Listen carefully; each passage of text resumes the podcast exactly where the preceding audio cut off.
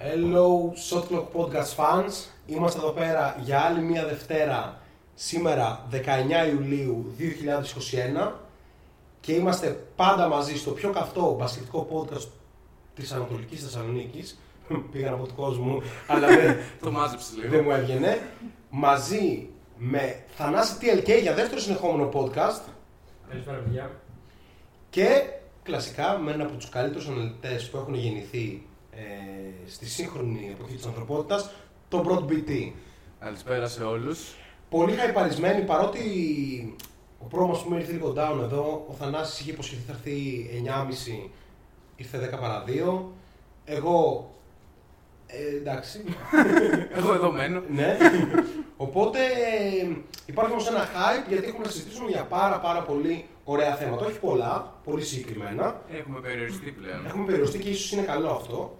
Ε, γιατί έτσι λίγα πράγματα, αλλά πολύ ε, συγκεκριμένα και αναλυτικά γύρω από τους τελικούς του NBA. Βέβαια, θα έχουμε και ένα απόσπασμα για draft, αλλά κυρίως ε, τελική του NBA.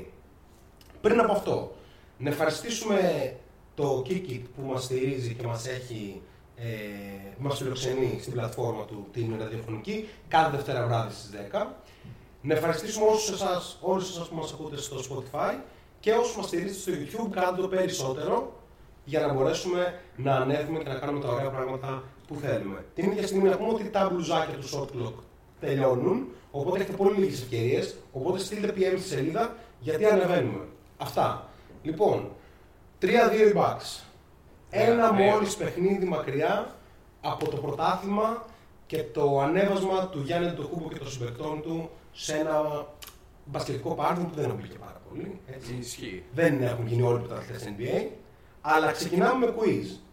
Ποιος παίκτης έχει κατακτήσει και NBA και Ευρωλίγκα; Τα δύο μάλλον συλλογικά σημαντικότερα τρόπια. Αν και έτσι όπως πάει η Ευρωλίγκα σε λίγα χρόνια το Αυστραλιανό μπάσκετ θα την έχει ξεπεράσει. Έτσι. Αυτό είναι το κουιζάκι για σήμερα. Για τους φίλους μας ε, στο Kikit πιστεύω θα το απαντήσουν σε 4 δευτερόλεπτα κάποιοι από αυτούς, αλλά δεν πειράζει. Καλησπέρα στη Σοφάδα με σοβαρή απορία. Είστε η εκπομπή που θα μιλήσει για το ζευγάρι Ρίτς Πολ Αντέλη να πάμε για μπύρες. Κάθε, κάθε εβδομάδα αισθάνομαι ότι ξεκινάει έτσι ο Σοφάδα. Τύπου με μια ερώτηση που θα μιλήσετε για Ηρακλής Προμηθέας, πρέπει να φύγω. Και τέτοια, Και μετά μας βρίζει. Με για- καυτό gossip σήμερα. Ναι, βέβαια. ναι. Ε, Respect. λοιπόν, Καλησπέρα Σοφάδα. θα πρέπει να βάλουμε μια σειρά ε, όσο ο κόσμος σκέφτεται αυτό το πάρα πολύ δύσκολο ε, quiz. Γιατί έχουν ανοίξει πάρα πολλά θέματα με βάση τους τελικούς. Έτσι. Από τι θέλετε να ξεκινήσουμε, να ξεκινήσουμε βασικά από μια ανάλυση των αγώνων και μετά να καταλήξουμε σε συμπεράσματα για τη σειρά. Α πάμε αυτό. Λοιπόν, πρώτον, Game 4. Το Ναι. πήραν οι Bucks. Το πήραν οι Bucks με πόσο, θυμόμαστε; Α, τώρα ακριβές σκορ δύσκολα. Όχι, ήταν το ψηλό εύκολο. Ναι, ναι. Ε, Αυτό δεν ήταν. Ναι, ναι, ναι. Όχι, το, ή το Game, το Game 3 ήταν το ψηλό εύκολο. Ναι, το Game 3 ήταν το εύκολο. Το, Το Game 4? με την τάπα του. Το Game 4 ήταν με Μπράβο, το. Α, μπράβο. μπράβο, πάλι καλά είναι ο Θανάσης εδώ. Παραλίγο να εκτεθούμε πάρα πολύ. Ωραία, ωραία. όχι, όχι. το Game 4 είναι το match με την τάπα. Λοιπόν, τι συγκρατούμε, τώρα που το επαναφέρουμε στη μνήμη μας από αυτό το παιχνίδι, ήταν ένα παιχνίδι να πούμε, που ήταν αρκετά μέτρος στο Τζρου. Ναι. Έτσι, πολύ, βασικά ήταν πολύ κακός στο Τζρου. 5 στα 20, κάτι Έτσι, τέτοιο. Κάτι τέτοιο. Αμυντικά καλό ήταν. Ναι. Θα το συζητήσουμε και Ναι, αυτό. θα Ήταν τα ένα τέτοιο παιχνίδι τους Bucks. Ήταν ένα παιχνίδι που οι Suns φαίνεται να θέλουν να το πάρουν και να το παίρνουν. Ε, διάβαζα κάτι stats που έλεγαν ότι το projected effective, effective field goal των Suns ήταν 49%. Τελικά στο μάτι είχαν 55% και έχασαν. Ακραίο. Οι Suns σουτάρουν σταθερά καλύτερα και χάνουν. Ε, είχαμε τη μεγάλη, το iconic ε, block του Γιάννη που ανέφερε και ο Θανάσης πριν λίγο. Και νομίζω ότι εκεί κάπως οι Bucks φράγισαν για μένα ότι είναι το φαβορί της σειράς. Για πάμε. Ναι, ε, περιμέναμε λίγο το 2-2. Εντάξει, τα είχαμε πει εδώ. Γενικά περιμένουμε Bucks, το έχουμε πει επίσης εξ αρχής. Αλλά πιο βασικό ήταν το πώς άλλαξε το momentum.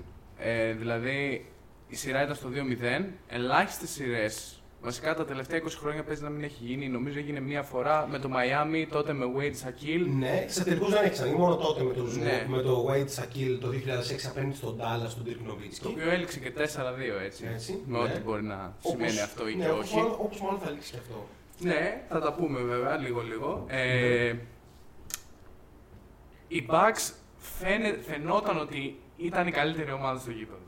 Π- Παίζαν πιο ολοκληρωτικό μπάσκετ, έχουν περισσότερο δέσιμο, εμπιστεύονται περισσότερο στον άλλον. Ο Γιάννης είναι in a whole other level πλέον.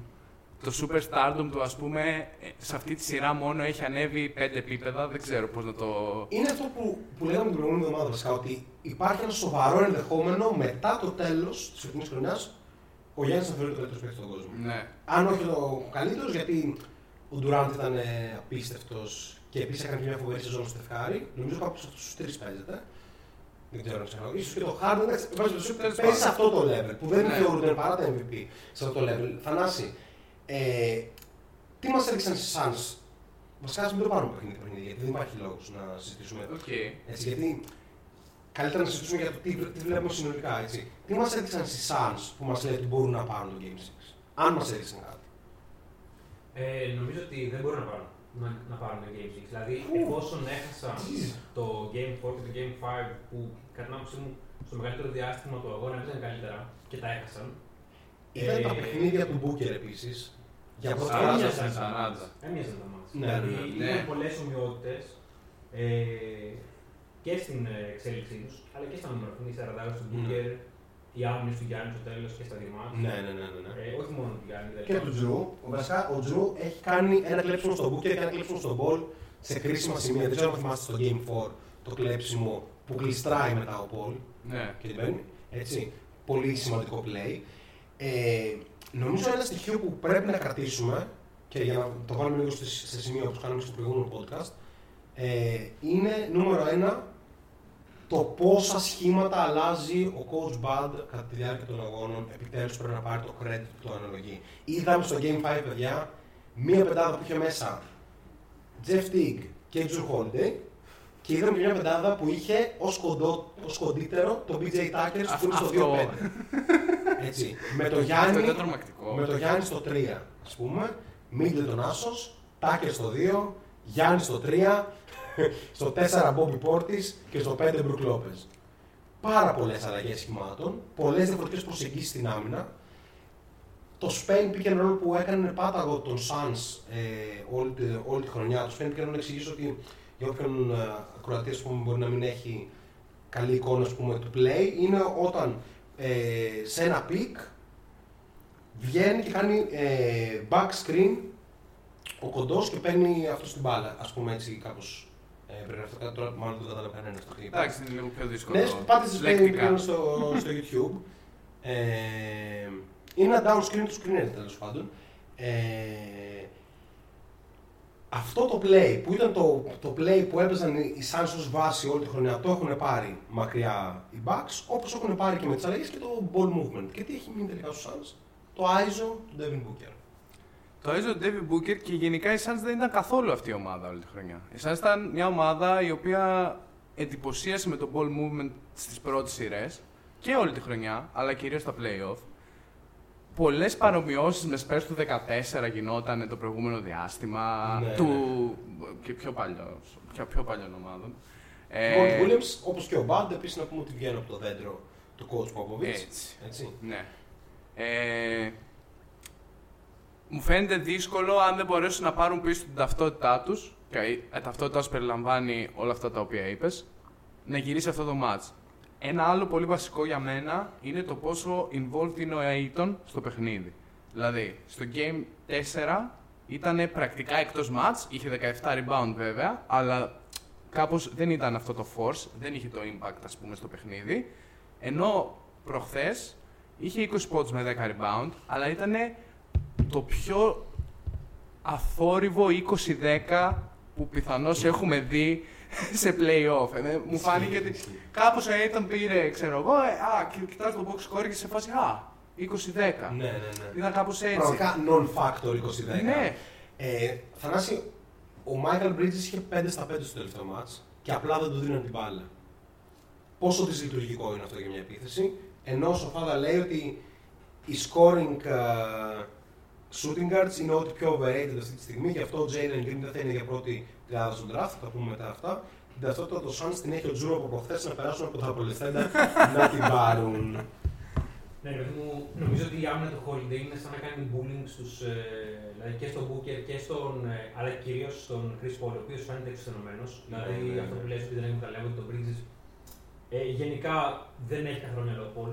Εξα, έχει εξαντληθεί. Είναι σαν να φτάνει Είναι και η στην άμυνα. αντίπαλη επίθεση κουρασμένος από το κατέβασμα της μπάλας. Εντάξει, είναι και μέσα Ιουλίου. ναι, ναι, ναι. Εδώ κουράζομαι εδώ τη σκάλα. αλλά- Spain. ναι. Ναι, δεν είναι αυτό, είναι ότι εντάξει, είναι. Ε, Είναι και μια ηλικία ο άνθρωπος. Παίρνει μάτς ε, τελικών. Σε μαρκάρει το Τζουρχόλντι, αυτό είναι. Αλλά κάνει bullying. Ναι, αυτό, Ο αυτό τύπος είναι αδιανόητος στα χέρια Τώρα του. έχουν Ε, αρχίσει ξαφνικά να λένε ότι ο Κρουσπό είναι λίγο τραυματίας στο, στην αριστερό πόδι, λίγο στον τέροντα στο αριστερό χέρι. Αυτό έχει ακουστεί καιρό, εντάξει. Μπορεί να τον τραυματίζει ο Τζου όμως στον Παιδιά. εγκέφαλο. Μπορεί να παίζει αυτό. Αυτό που κάνει ο Holiday είναι συγκλονιστικό. Λέτε ότι ειδικά στην τελευταία άμυνα πώς άρπαξε την μπάλα στα χέρια του Booker. Βασικά, Είναι παιδιά, αδιανόητο. ε, Τα χέρια του είναι στο, στο Game 3 μάρκαρε τον Booker και τον οδήγησε 10 πόντους και μετά ο Μπάτ τον πετάει πάνω στον Πολ.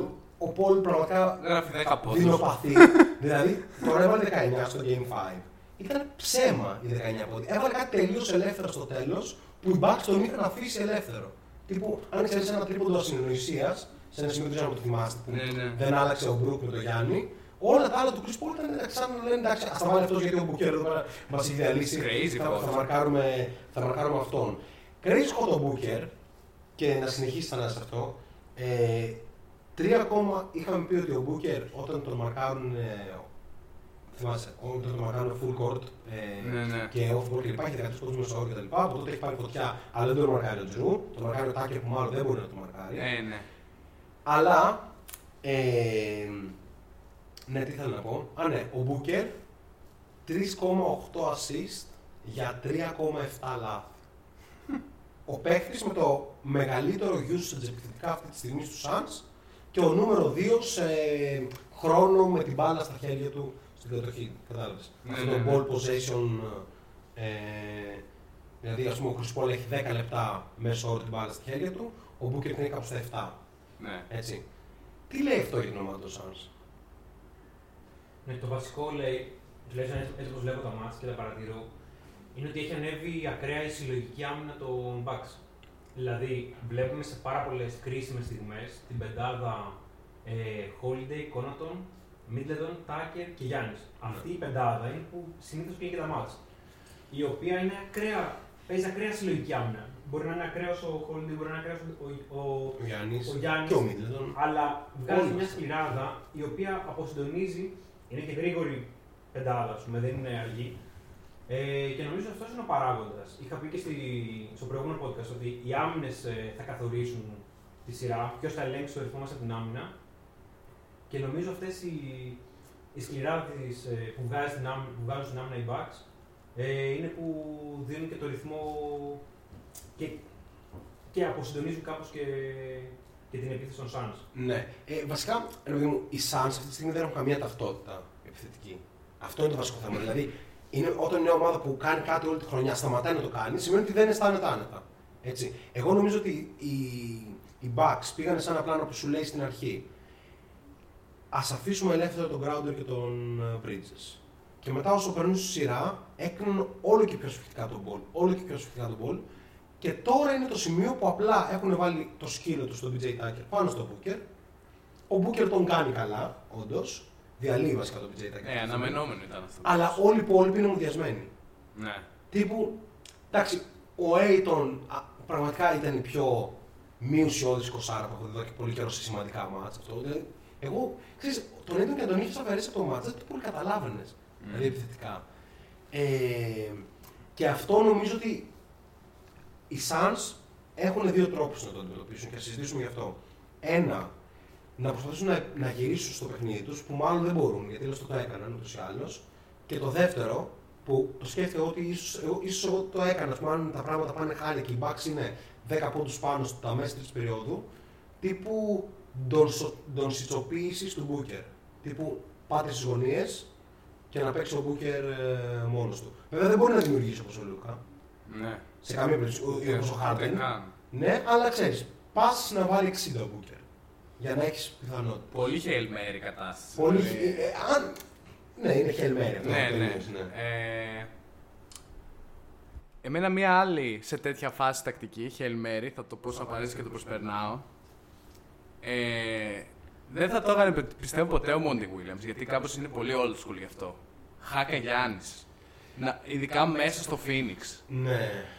Δεν θα ξέρω πάει αν θα επίσης, πάει δούλευε. επίσης. Όχι. Για μένα ήταν κάτι το οποίο ίσως άξιζε σκέψη στο προηγούμενο μάτι. Δεν ήταν πάντως... εντάξει, Ήταν κάτι τους στυλ 40% οι πολλές που βάζουν. 50 νομίζω. 5 στις 10. Είχε 5 στις 10. Νομίζω Κάτι ότι- 4 ή στις τέσσερις. 11 θυμάμαι Α, εγώ, αλλά δεν είμαι οκ, και οκ, σίγουρος οκ, αυτή τη οκ, στιγμή. οκ. Ε, εντάξει, η αλήθεια είναι ότι ναι, ο Γιάννης μέσα στο, στα εντός έδρας βαράει κοντά στο 70. Το οποίο είναι εντάξει, respectable.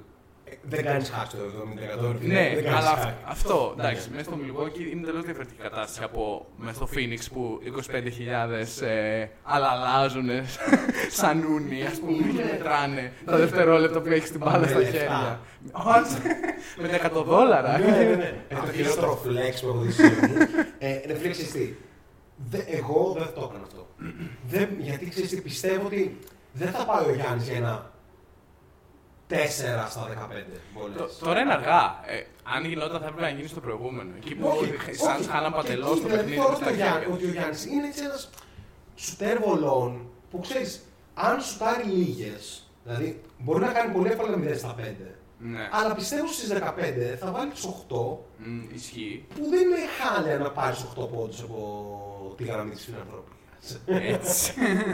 Έτσι. Όχι ότι είναι καλό, αλλά δεν θα πήγαινε σε ένα Ben Simmons 2 στα 14 και γεια σας. Έτσι. Ε, που είναι Ben Simmons ή σε ένα Hacksack ή, α- ή Drummond παλιά, δεν ξέρω αν το θυμάστε. Ναι, που, ναι. που έκανε στο playoff του Drummond ε, και είχε κάνει 0 στις 13 βολές, κάτι τέτοιο. Αδιανόητο. Ναι. Στην τύχη να τι Ναι, πετά θα ναι, βάλεις ναι. Είχε μία. αρχίσει μετά να τις πετάει με κουτάλα. Ναι, ναι, το είχα δει. Μήπως μπουν. απίστευτο, απίστευτο. Πάντως ο Γιάννης δείχνει ότι εξελίσσεται μέσα στη σειρά. Δηλαδή, ρε παιδί μου, δεν νομίζω μια τέτοια παγίδα εντός εισαγωγικών είναι ικανή για να πέσει ο Γιάννης στην παγίδα.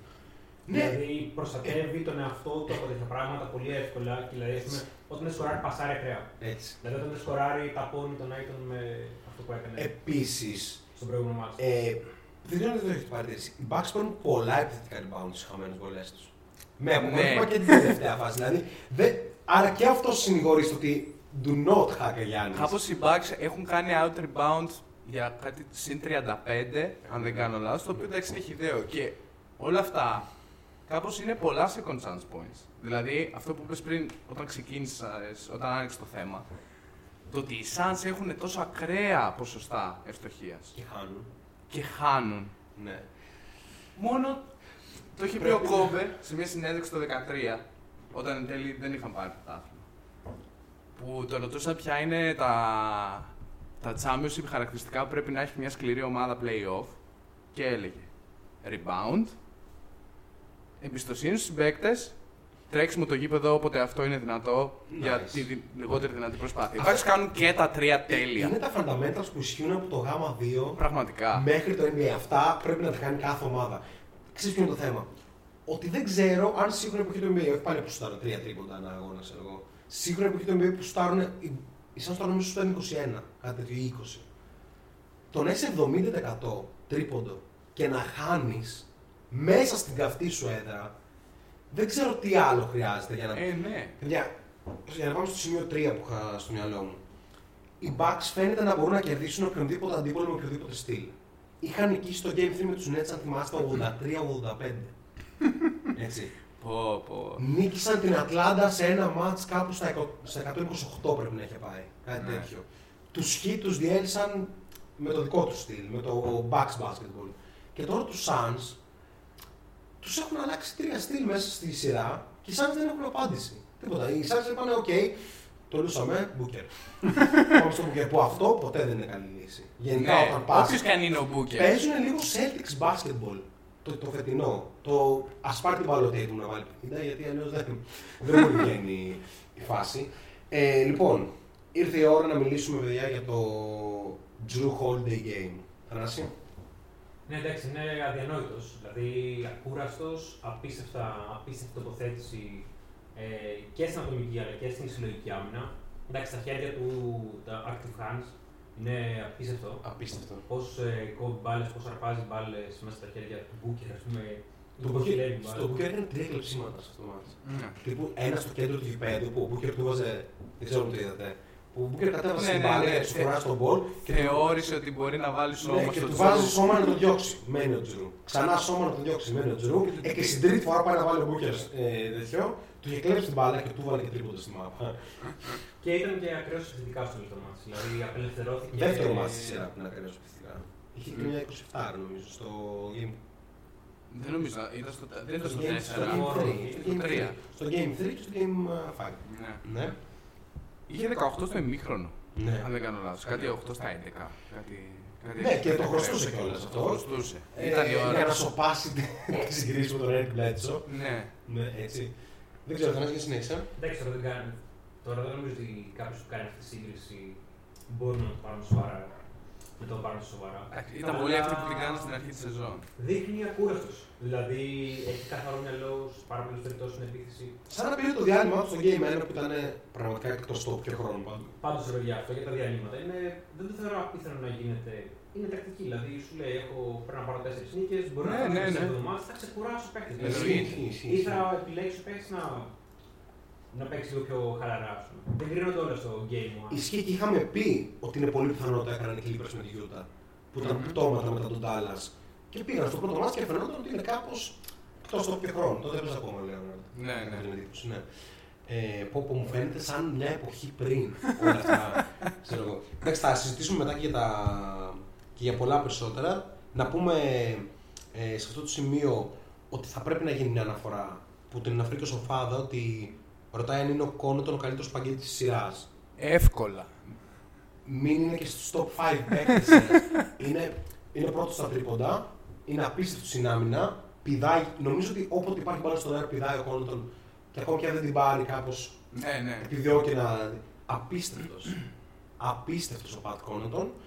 Και δεν- οι Bucks, οι Bucks παίζουν φανταστικό μπάσκετ, παιδιά. Από κάθε άποψη. Παίζουν φανταστική άμυνα και φανταστική επίθεση. Και για μένα κάπως όλο αυτό ξεκινάει από το ότι βλέπουμε το Γιάννη όταν είναι στην κορυφή. Δεν υπάρχει αυτό το ας μαντέψω που θα πάει με την κόσμο να πω ένα τριπλάρο και να σκουντουφλήσω. Το λέγαμε Έτσι, κιόλας. έτσι. Αλλά βλέπουμε τύπου no look παίρνει την μπάλα, no look pass up up κόνο τον τρίποντο γωνία. Ναι, No ναι, look ναι, pass ναι, up ναι, up ναι. κορυφή middle τον τρίποντο. Όλο αυτό βάζει όλους τους παίκτες σε ένα αριθμό. Είναι όλοι έτοιμοι, ready to shoot. Και Έτσι. είναι όλοι τέτοιοι παίκτες. Δηλαδή ο Middleton είναι τέτοιος παίκτης. Ακραία. Και τέτοιος παίκτης. Και τέτοιος παίκτης. Ναι. Ε, Ο- ο, ο- ο, ο Κόνατον Πόρτις, είναι ο αυστηρά τέτοιος Κόνατον. παίκτης. Ο Και εγώ Κόνατον πιστεύω ότι θα μπορούσε να παίξει και ο Forbes. ίσως ναι. Τα λεπτά του Teague θα έπρεπε να πηγαίνουν στο Forbes. Γιατί ο Forbes δεν θα ήταν. Ο Tig είναι ό,τι πιο unplayable έχω δει. Ever. Έχει, έχει ρόλο συγκεκριμένος. Είναι πολύ Δηλαδή βάζεις το. Μπαίνουν μέσα και κάνουν σε Suns. είναι τύπου βάλετε τα τώρα. Φοβερός γιατί είναι- Παιδιά, είναι αυτός. Έχω αρχίσει να εμπουσιάζομαι ότι είναι το διάλειμμα του μπάου τύπου. Θα Ηθο- βάλω τον Tig μέσα, διαρρεμίστε σε τώρα. πάρτε ανάσα, πάρτε ανάσα, θα μας κάνουν σε ρί, μετά θα μπουν οι καλοί μέσα. Για πες. Εντάξει, πιο πολύ βάζεις τον DK να κατεβάσεις την μπάλα λίγο χαλαρά. Παρά Κάνει να. λάθη. Κάνει- Το λέγαμε και στο προηγούμενο ποτέ, παιδιά. Δεν είναι μόνο ότι δεν παίζει άμυνα ή ότι έχει κρατήστε, το χειρότερο true shooting percentage σε όλα τα playoff από όλους. Από όλους. Δεν είναι αυτό. Είναι ότι δεν μπορεί να περάσει μια στοιχειώδη πάσα στον ψηλό. Τι που θα την κάνει λάθος. Ο Jeff Tick είναι εδώ και πολλά χρόνια σκιά του εαυτού του και θα πάμε μετά στο δεύτερο μέρος της εκπομπής που θα συζητήσουμε για τους αναπληρωματικούς point guard, που το είπαμε και την προηγούμενη εβδομάδα λίγο Μμμ. νομίζω, που είναι ένα πολύ, πολύ μεγάλο θέμα. Πάντως ο Forbes είναι αρκετά κρύος. Αυτή τη στιγμή έχει να παίξει τρία μάτια, δεν έχει πατήσει γήπεδο. Δεν νομίζω να έχει Ναι, τώρα δεν νομίζω. Ναι, εντάξει, τώρα Εκτός δεν και αν νομίζω. λήξει, αλλά δεν νομίζω να Δηλαδή πιστεύω ότι ακόμα και 20 πόντι διαφορά δεν θα βγουν βασικοί για να. Παιδιά, το preview των Bucks που είχαμε κάνει ήταν πολύ έγκυρο. Δηλαδή σε φάση, τότε λέγαμε ότι ο Forbes είναι παίκτης που θα είναι καλός για την ομάδα και δεν θα παίξει στους play, στα, ε, και δεν θα παίξει στου τελικούς. Ναι. Μαλάκα, πο- πόσο πιο μέσα ήταν αυτό. Ή ας πούμε, Καλά, για το Justin κανείς δεν περίμενε ποτέ τίποτα. Αλλά το ότι ο Holiday θα είναι μεταγραφή πρωταθλητισμού δεν το περίμενα. Αεροδρομίου. Έτσι. Ε, λοιπόν, πάμε λίγο στα power rankings, ας πούμε, για να μπορέσουμε να σχολιάσουμε λίγο ατομικές εκδόσεις παικτών λίγο πιο συγκεκριμένα. Ας δώσουμε δηλαδή κάποιο χρόνο για να... τέτοιο, Εντάξει. Πάμε λίγο στον Chris Paul, για εν συντομία είπαμε τα προβλήματα που έχει. Πείτε με τη σειρά κάποια πράγματα για τον Chris Paul, τι περιμένουμε από εδώ και πέρα, τι έχουμε δει ως τώρα, για να τα βάλουμε λίγο σε μια σειρά. Ε, έχω αρχίσει να νιώθω στα τρία τελευταία παιχνίδια που κέρδισαν και όλα οι Bucks και τα τρία ότι κάπως ο Chris έχει, έχει νιώσει την πίεση ο Chris Paul. Ναι. Αυτή η πίεση όλο το 16 ετών και το Chris Paul είναι με φοβερός παίκτης και elite point guard και all timer και hall of famer, αλλά δεν έχει πρωτάθλημα. Και όταν ξαφνικά έγινε το 2-0, έγινε κάπως too real όλο αυτό. Ναι, Ότι ναι, σε ναι. φάση είμαστε too close τώρα. Ναι, Τι ναι. κάνουμε; Ναι. Και νιώθω ότι κάπως συμβαίνουν λίγο φάσεις που λες το παρακάνει. Έγινε πάρα πολύ στο, προ- στο προηγούμενο game, ας πούμε. Ακραία λάθη και σε πολύ κομβικά σημεία. Ε, και νιώθω ότι κάπως Και η φάση με τα λάθη ήταν φάση που έλεγες ότι. Ξέρεις, δεν είναι συγκεντρωμένος. Τι Πήγε κάνει. εκεί που δεν έπρεπε να πάει. Δηλαδή Ναι. καθόλου. Α, ξέρεις τι, καθόλου Chris Paul like. Έτσι. Ειδικά εκεί που πήγε να περάσει μια πάσα πάνω από το Middleton. Ναι, και φάση ξέρεις ποια είναι ότι. Τύπου Ένα λάθος απόστασης έκανε, ένα κιόλας. λάθος έκανε στο μάτς καταγεγραμμένο turnover. Ναι. Αλλά έδωσε περίπου 7-8, αν υπήρχε ένα στάτο ας πούμε, για σκοτωμένες πάσες, είχε δώσει πάρα πολλές. Και τύπου, και είχε, εγώ, εμένα μου δίνει και μια αίσθηση που τα κάνει για να μην καταγραφεί το turnover. Πετάει την μπάλα έτσι όπου να είναι, ας πούμε. Stad Norden Pander. Ναι, ναι, ναι, ναι, ναι, ναι, ναι. Οκ, εγώ νομίζω ότι κάπως θα επιχειρήσει να επιστρέψει στον true εαυτό του. Ε, δεν ξέρω πώς θα το βοηθήσει, βασικά πώς θα το κάνει εύκολα άμα τον Bucks. Φαντάζομαι δεν θα το κάνει καθόλου εύκολο ο Drew Holiday.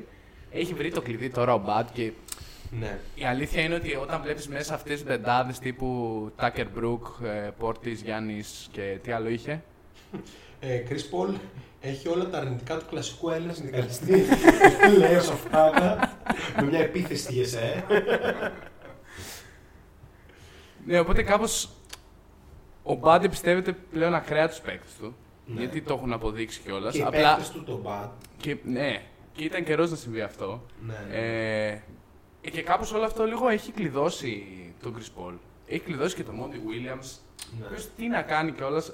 Κάπως το size. ε, δεν μπορείς να ψηλώσεις σε τρεις μέρες. Ρε φίλε, τι να κάνουμε, ξέρω εγώ. Οι άλλοι είναι όλοι ε, σαν τείχη. Σαν Όσο βουνά. λάθο και αν έφτιαξαν οι Suns, δεν κατάφεραν να καλύψουν αυτή την τρύπα ποτέ. Θα να πεις κάτι ε, προσθετικώς εσύ για Chris Paul. Ναι, νομίζω ότι η εικόνα του Chris Paul στα τρία τελευταία ματς συμπυκνώνεται στη φωτογραφία στο alley κάρφωμα του Γιάννη που Αυτό. προσπαθεί να κάνει φάουλ επαγνωσμένο. Δηλαδή, Αυτό πολύ επικίνδυνο φάουλ. Είναι πολύ επικίνδυνο. Ένα τέτοιο κομμή να φεύγει στον αέρα και εσύ να το σμπρώχνεις.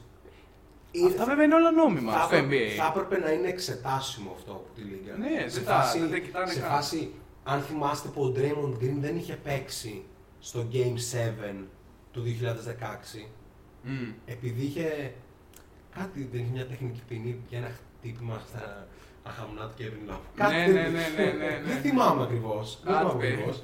Κάτι τέτοιο έπαιζε. Πάντως είχε πάρει μια τεχνική ποινή και δεν έπαιξε στο Game 7. Έτσι. Όχι στο Game 7. Στο 6 νομίζω. Στο 6. Σε ένα, Σε ένα ενδιάμεσο ή στο στο 6. Game 5 μήπως. Δεν Μπορεί, θυμάμαι. ήταν κάποιο ενδιάμεσο. Ένα full Ναι. κρίσιμο μάτς που το πήραν οι Lakers και γύρισε η φάση. Όχι Βασικά οι στο Game Lakers, 7. Η... οι- το Cleveland. Sorry, LeBron σκέφτομαι. Βασικά. ε, βασικά στο Game 7 έπαιζε σίγουρα. Ναι, έπαιζε, γιατί είχε έπαιζε, το έπαιζε. 7 στα 7 τρίποντα στο πρώτο ημίχρονο. Ο Draymond Green. Respect. Θα τα πούμε άλλη στιγμή αυτά. ναι, θα επιστρέψει ο Chris Paul για το έκτο και τελευταίο μάτς. Θα κάνει ένα πολύ καλό Θα παιχνίδι. λέει το τονίζει, το Αλλά- τονίζει. Έτσι, ωραία, Ναι, ωραία. το τονίζω γιατί με ρώτησε και στην αρχή τι μπορεί να κάνουν οι Suns. Πιστεύω ότι αν είχαν να κάνουν κάτι και τακτικά θα, το είχαν κάνει, θα είχαν αλλάξει κάτι τακτικά. Δείχνουν ότι προστατεύουν τον Aiton. Όσο μέσα στο τρίτο μάτς, ο Aiton βγήκε με φάουλ και έχασαν εύκολα. Ναι. Στα επόμενα μάτς τον προστάτευσαν. Στο τέταρτο μάτς έχασαν τον Booker με 5 φάουλ. Ήταν ακραίος, είχε 40 πόντους, αλλά τέταρτο περίοδο δεν έπαιξε και είχε 5 φάουλ. Ναι. Ε, Έπαιξε. αλλά- καλύπτουν αυτά, τα οποία όμως δεν είναι κινήσεις ε, τακτικές. Δηλαδή μια κίνηση που θα αλλάξει εντελώς το μάτς. Ναι. Κάλυψαν τον Aiton να μην τον χάνουν με φάουλ, αλλά από εκεί και πέρα δεν έχουν κάνει μια κίνηση η οποία μπορεί να αλλάξει. Και τώρα έχει το μάτς μέσα στους Bucks που βλέπουμε τι γίνεται από τον κόσμο που διψάει το πρωτάθλημα, Έτσι. η ομάδα είναι Θυμίζει λίγο λευκό πύργο. η βάση στον Είναι Μόρι. 50 χρόνια. Ναι. Τελευταίο πρωτάθλημα με Ε, Καρύμ και Όσκαρ. ξέρεις τι, Η φάση είναι πάντως ότι οι Suns, εδώ είναι ένα άλλο πρόσωπο που θα πρέπει βασικά να μην το συζητήσουμε, γιατί νομίζω και συμφωνούμε και ίσως δεν έχει πολύ νόημα, είναι ότι ο Monty Williams έχει χάσει λίγο το ότι δεν ξέρει τι να κάνει τώρα που ο point guard του δεν είναι καλός. Γιατί, ξέρεις τι, ο Michael Bridges στην επίθεση δεν είναι κόνος για να του δίνεις 5 shoot. Θα έπρεπε η ομάδα να έχει βρει έναν τρόπο να του δίνει 10 shoot. Και να έχει ένα σταθερό Και τον Johnson θα το 6 λέω στα 10. αυτό. Και για τον Τζόνσον, αλλά κυρίως για τον Bridges που έβαλε 27 στο game. Ναι. Έτσι. Δηλαδή, κάπως η παράπλευρη απώλεια του ball movement είναι ότι ο καλύτερο κάτερ της λίγας ή ένας από τους καλύτερους κάτερ της λίγας δεν κάνει lay-up. δηλαδή, βρες έναν τρόπο να παίξεις με αυτόν, μην δίνει απλά την μπάλα στον που έχει άλλε προσευχέ. Ναι. Τέταρτος, ε, ε, όχι τέταρτο, που κάνω αντίστοιχο μεταξύ το πέντε ο Πολ, λέει ο Σοφάδο ότι ήταν, είναι στους καλύτερους παίχτε της σειράς ο Aiton, στους καλύτερους τέσσερις παίχτε της σειράς. Είναι συζητήσιμο αυτό. Ε, Ένας που πρέπει να συζητήσουμε όμως είναι ο Chris Middleton. Ο Ναι. οποίος έχει 14 clutch πόντους, ενώ όλοι οι άλλοι παίχτε της σειράς έχουν 13. Clutch πόντους σημαίνει στα τελευταία 5 λεπτά και το μάτς να είναι σε 5 ή λιγότερους πόντους ε, απόσταση. Ναι. Ε, εντάξει, ο Μίτλετον για μένα μέχρι και πριν τα δύο προηγούμενα game, μέχρι το 2-1 βασικά, ήταν λίγο το, το μεγαλύτερο roller coaster των playoff σε παίκτη που έχω δει ποτέ. Δηλαδή δεν, μπο- δεν νοείται ένας παίκτης να βάζει 40 στο ένα, 10 στο άλλο, 17 στο άλλο, 25 στο άλλο, ξανά 35. Ναι. Κάπως δεν έβγαζε πολύ νόημα όλο αυτό. Δεν ξέρω από πού πηγάζει. Δεν νομίζω ότι είναι θέμα προσαρμογών γιατί πλέον είναι ένα pattern. Δηλαδή έχει συμβεί σε όλες τις σειρές. Ε, Πάντως, εντάξει, είναι super clutch. Πολύ σημαντικό. Γιατί τα δύο- δύο τελευταία παιχνίδια κρίθηκαν πρακτικά στο τέλος. Ε, Έχω κάποιους προβληματισμούς. Ναι. Δεν ξέρω, για πες. εγώ έχω για τον Middleton ένα στοιχείο που ο Middleton είναι scorer, έτσι, αυτό είναι το Ναι. βασικό του στοιχείο και σου θέλει scorer κλπ. Αυτό που κάνει διαφορετικά από τους μ- άλλους Middleton της λίγας, δηλαδή τους Devin Booker, τους Zach Lavine και όλους αυτούς, τους CJ McCollum κλπ. Δηλαδή, αυτούς τους που είναι κατά βάση προορισμένοι για δεύτερη, κατάλαβες Ναι. όλο αυτό, Οπ, είχαμε ένα τύχημα, είναι ότι ο Middleton είναι πάρα πολύ καλός δημιουργός. Ναι, Δηλαδή, ισχύει. Δεν υπάρχει μάτς και πάρα πολύ καλός αμυντικός επίσης. Δηλαδή δεν υπάρχει μάτς που ο Middleton να είναι κακός. Είναι κακός στο σκοράρισμα, αλλά θα δημιουργήσει, θα πάρει rebound, θα παίξει αμυνάρα κλπ. Δηλαδή, ο Devin Booker, ας πούμε, στο μάτς που είχε 10 πόντους, Θα μπορούσε να μην είναι εκεί. Θα έπρεπε, να, θα έπρεπε να μην είναι εκεί. Ο Middleton στο μάτς που είχε 11 πόντους στο game του, Είχε 6 τι assists. λέγαμε, λέγαμε ότι αν τα βάζε ο Middleton, δεν ήταν ότι δεν έπαιξε καλά, δεν έβαλε τα shoot. Ναι. Έτσι. Μερικές φορές είναι όλα του μπαίνουν και όλα του βγαίνουν. Ε, Παρ' όλα αυτά, κάπως έχει φτιάξει ένα δεσμό με τον Γιάννη που νομίζω ότι αυτοί οι δύο θα μείνουν τύπου Ναι. πολύ καιρό. Και παιδιά πιστεύω ότι δεν αποκλείεται το Μιλγό και αν το πάρει φέτο να πάρει και του χρόνου. Έτσι, με, με ταχύτητα. Εντάξει, πολύ μεγάλη δήλωση. Πολύ μεγάλη δήλωση, αλλά πιστεύω ότι είναι κάπως πολύ δεμένη η ομάδα. Εντάξει, πρέπει να μείνουν υγιείς, πρέπει να κάνουν αναβαθμίσεις στο ρόστερ κλπ. Αλλά είναι πολύ σοβαρό το Μιλγό σαν ομάδα. Και επίσης, ερώτημα. Ε, λέγαμε στην αρχή στο playoff ότι ακόμα και αν το πάρουν οι Bucks δεν θα πρέπει να ανανεώσει ο Bad γιατί το lose με τους Nets με την drop coverage. Ε, με έχει κάνει να αλλάξω full γνώμη. Ε, ναι, εντάξει, σε αυτή τη σειρά βασικά το έχει τερματίσει. Δεν Είναι ξέρω τι συμβαίνει. Top coaching performance. Ναι, αυτό ναι, το ναι, Bad. ναι, ναι. Ε, βασικά δεν υπάρχει το διάβασμα το οποίο κάνει. Ναι, ναι. Δεν νοείται βασικά να μην έχεις κάνει ποτέ αυτό το πράγμα μες στη regular season, ούτε σε ένα παιχνίδι, και να πετάς Ξαφνικά- πέντε ψηλούς ναι, μέσα στο ξαφνικά- παρκέ γιατί λες Α, αυτό δουλεύει γιατί 1, 2, 3, 4, 5. Άρα θα δουλέψει. Το κάνει, δουλεύει. Ε, Τελείωσε. Είναι σαν να ξεκλείδωσε την πίστα. Ναι, Ε, ναι, και ναι, λέει- ναι. και λέει, λοιπόν, Κανονικά. οκ, Δεν κάνω προσαρμογές. Τώρα θα δείτε. Τώρα θα δείτε τη σημερινή προσαρμογή. Πατάει το κουμπί στο 3 λες και είναι rookie. Έτσι. Μην δούμε το Γιάννη σε να σουτάρει τρίποντα, ας πούμε, και όπως παλιά. Λοιπόν, Σάκη, θες να πεις κάτι, σε βλέπω. Όχι, δεν θέλω να πω κάτι για το Middleton συγκεκριμένο. Δηλαδή, ε, νομίζω ότι στο. Δεν, έχει, δεν πατάει το gas τέρμα σε όλα τα μάτια. Δηλαδή, νομίζω στο Game 4 που χρειάστηκε να βάλει 40 πόντους, έβαλε. Και μάλιστα τα τέταρτη περίοδο ήταν καθώς. Φαίνεται λίγο σαν οδηγία. Φαίνεται λίγο σαν οδηγία ότι πότε θα πάρουμε το πάνω, πάνω από 20 σουτ. Στο Game 4 φαινόταν ότι Ναι. του είπανε πάρε 35 για να βάλεις 40. Αλλά θέλουμε να βάλεις 40. Μμ. Έτσι. Μην τα πάρει ο Μπρουκ Ναι. τα σουτ που θα σου περισσέψουν. Πάρτε εσύ και ας μην τα βάλεις. Νομίζω κάπου εκεί ήταν. Λοιπόν, πάμε λίγο στο πρώτο τελευταίο που θα μιλήσουμε. Πάμε λίγο στον Devin Booker. Μμμ. Λοιπόν, υπερβολικά lethal. Είναι απίστευτο σκόρερ ο Booker. Μμ. Είναι όλα τόσο δουλεμένα, το mid-range του είναι απίστευτο. Σκοράρει πάνω από όλους. Τα ξέρεις τώρα και δεν έχει, δεν ξέρω το έχει πάρει, δεν έχει βάλει αριστερό layup. Ναι, ναι, ναι. Έτσι. Έχει Πα- βάλει. Έχει βάλει. Έχει θυμάσαι κάποιο Πάει με λεπτά; τα δύο. Πάει με τα δύο. Τρεις φορές που τον είδα, Θυμάσαι εγώ πήγε με τα κάποια δύο. ιστορία; Νομίζω στο Game 4 που. μπρος- Πραγματικά- Πέρασε και το Γιάννη νομίζω και το έβαλε. Οκ, οκ, μιλάμε τώρα ότι προσπαθούμε να θυμηθούμε ένα αριστερό layup του Book.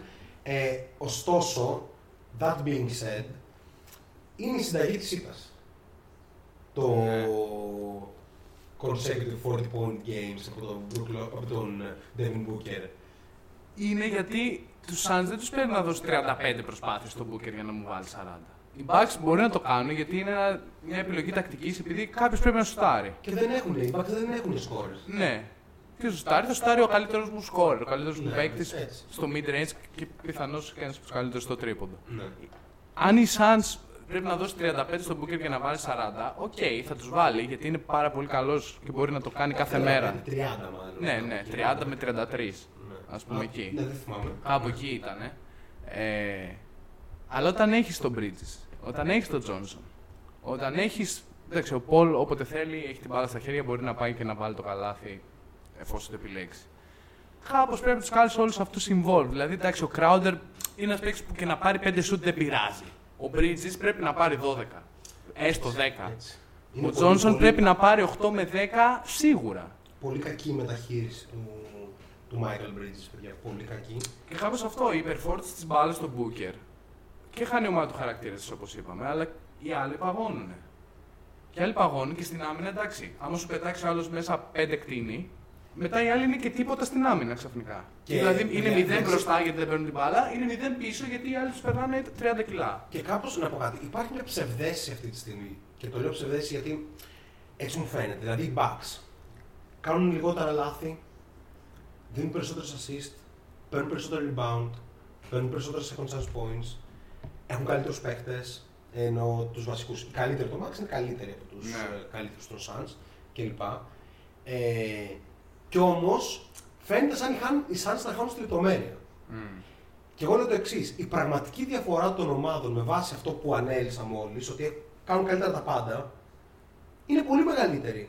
Απλά οι Bucks δεν βάζουν. Ναι, και οι άλλοι Suns βάζουν βα- 60%. Και οι Suns βάζουν απίστευτα. Σε όλα τα μάτια τους φτάνουν φοβερά. Δηλαδή, είναι- ξεγελάει λίγο το ότι λήγουν τα μάτς κοντά, ότι φαίνεται Ναι. λίγο να ήταν κοντά το μάτς, ότι μπορούμε και να. Έτσι. Δεν μπορούμε. Το Bucks in 6. ναι, βέβαια το 5. Α, Και in 7 βασικά. Και, in 7. και να πάνε μέσα στο Phoenix θα το Πολύ πιο πάρουν. δύσκολο, αλλά οκ. Ε, στο 5, βασικά δεν είχαν ξανακερδίσει έτσι οι Bucks σε αυτή τη σειρά.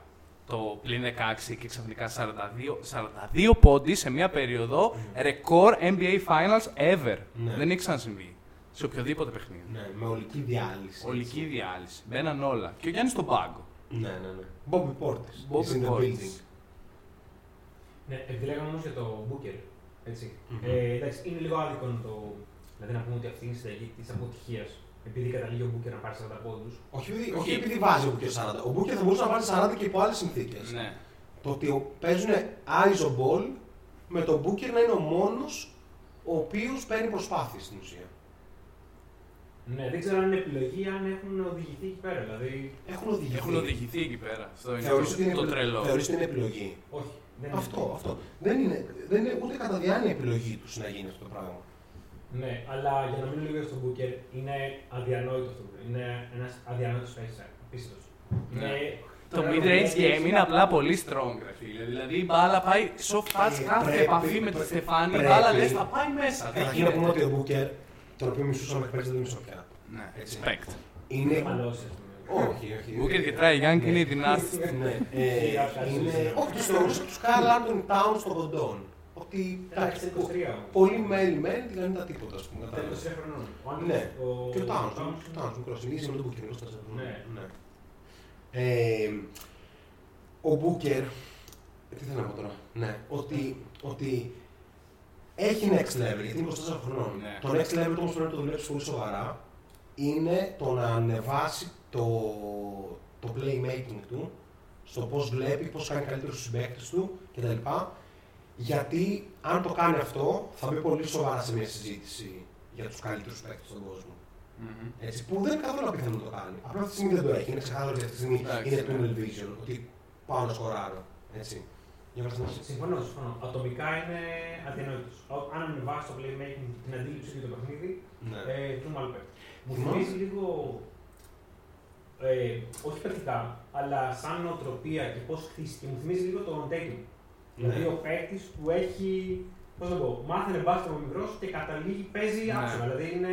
Ναι, ναι, ναι. Ε, δεν είναι κάποιος τυχαίος. Ξέρει πάρα πολύ καλά. Έχει εκπαιδευτεί πάνω σε αυτό. Είναι καταρτισμένος πάνω σε αυτό. Δεν είναι ένας τυχαίος παίκτης. Να πω, κάναμε μέσα στη χρονιά μία σύγκριση σαν ένα true or false. Δεν ξέρω αν το θυμάσαι. Και είχαμε διαλέξει και οι δύο άλλον παίκτη. Μεταξύ. Devin Booker και Ναι. Όχ. Zach Lavin. Ω. Ε, ρε φίλε, εκείνη τη Αλλά, στιγμή ο αλλά, Λαβίν- αλλά δεν ξέρεις τι. Δεν είναι ότι ο Ζακ δεν σου δείχνει ότι αν ήταν στη θέση του Μπούκερ δεν θα κάνει το ίδιο. ρε φίλε. Απλά ο Ζακ Λαβίν καλύτερα να, να είναι ο, ο Μπούκερ της περσινής χρονιάς. Ο Ζακ Λαβίν είναι καλύτερος δημιουργός. Ναι, εντάξει, Πολύ- όχι, ήδη- χωρίς να είναι ιδιαίτερα καλός. Όχι ιδιαίτερα καλός, αλλά φέτος σε αυτό το πολύ μέτριο έως κακό Σικάγο είχε 5,5 assist μέσο όρο. Ναι. Αν δεν κάνω λάθος. Έχει μεγαλύτερο upside σαν δημιουργός. Ναι. Έτσι. Και σαν σκορ μοιάζουν πάρα πολύ. Γιατί είναι πάρα πολύ δουλεμένοι και οι δύο. Αλλά επιμένω ότι ο Ζακ Λαβίν. Τώρα θα μου πεις τι επιμένεις, ο άλλο κοντεύει να πάρει NBA Finals. ναι. Ναι.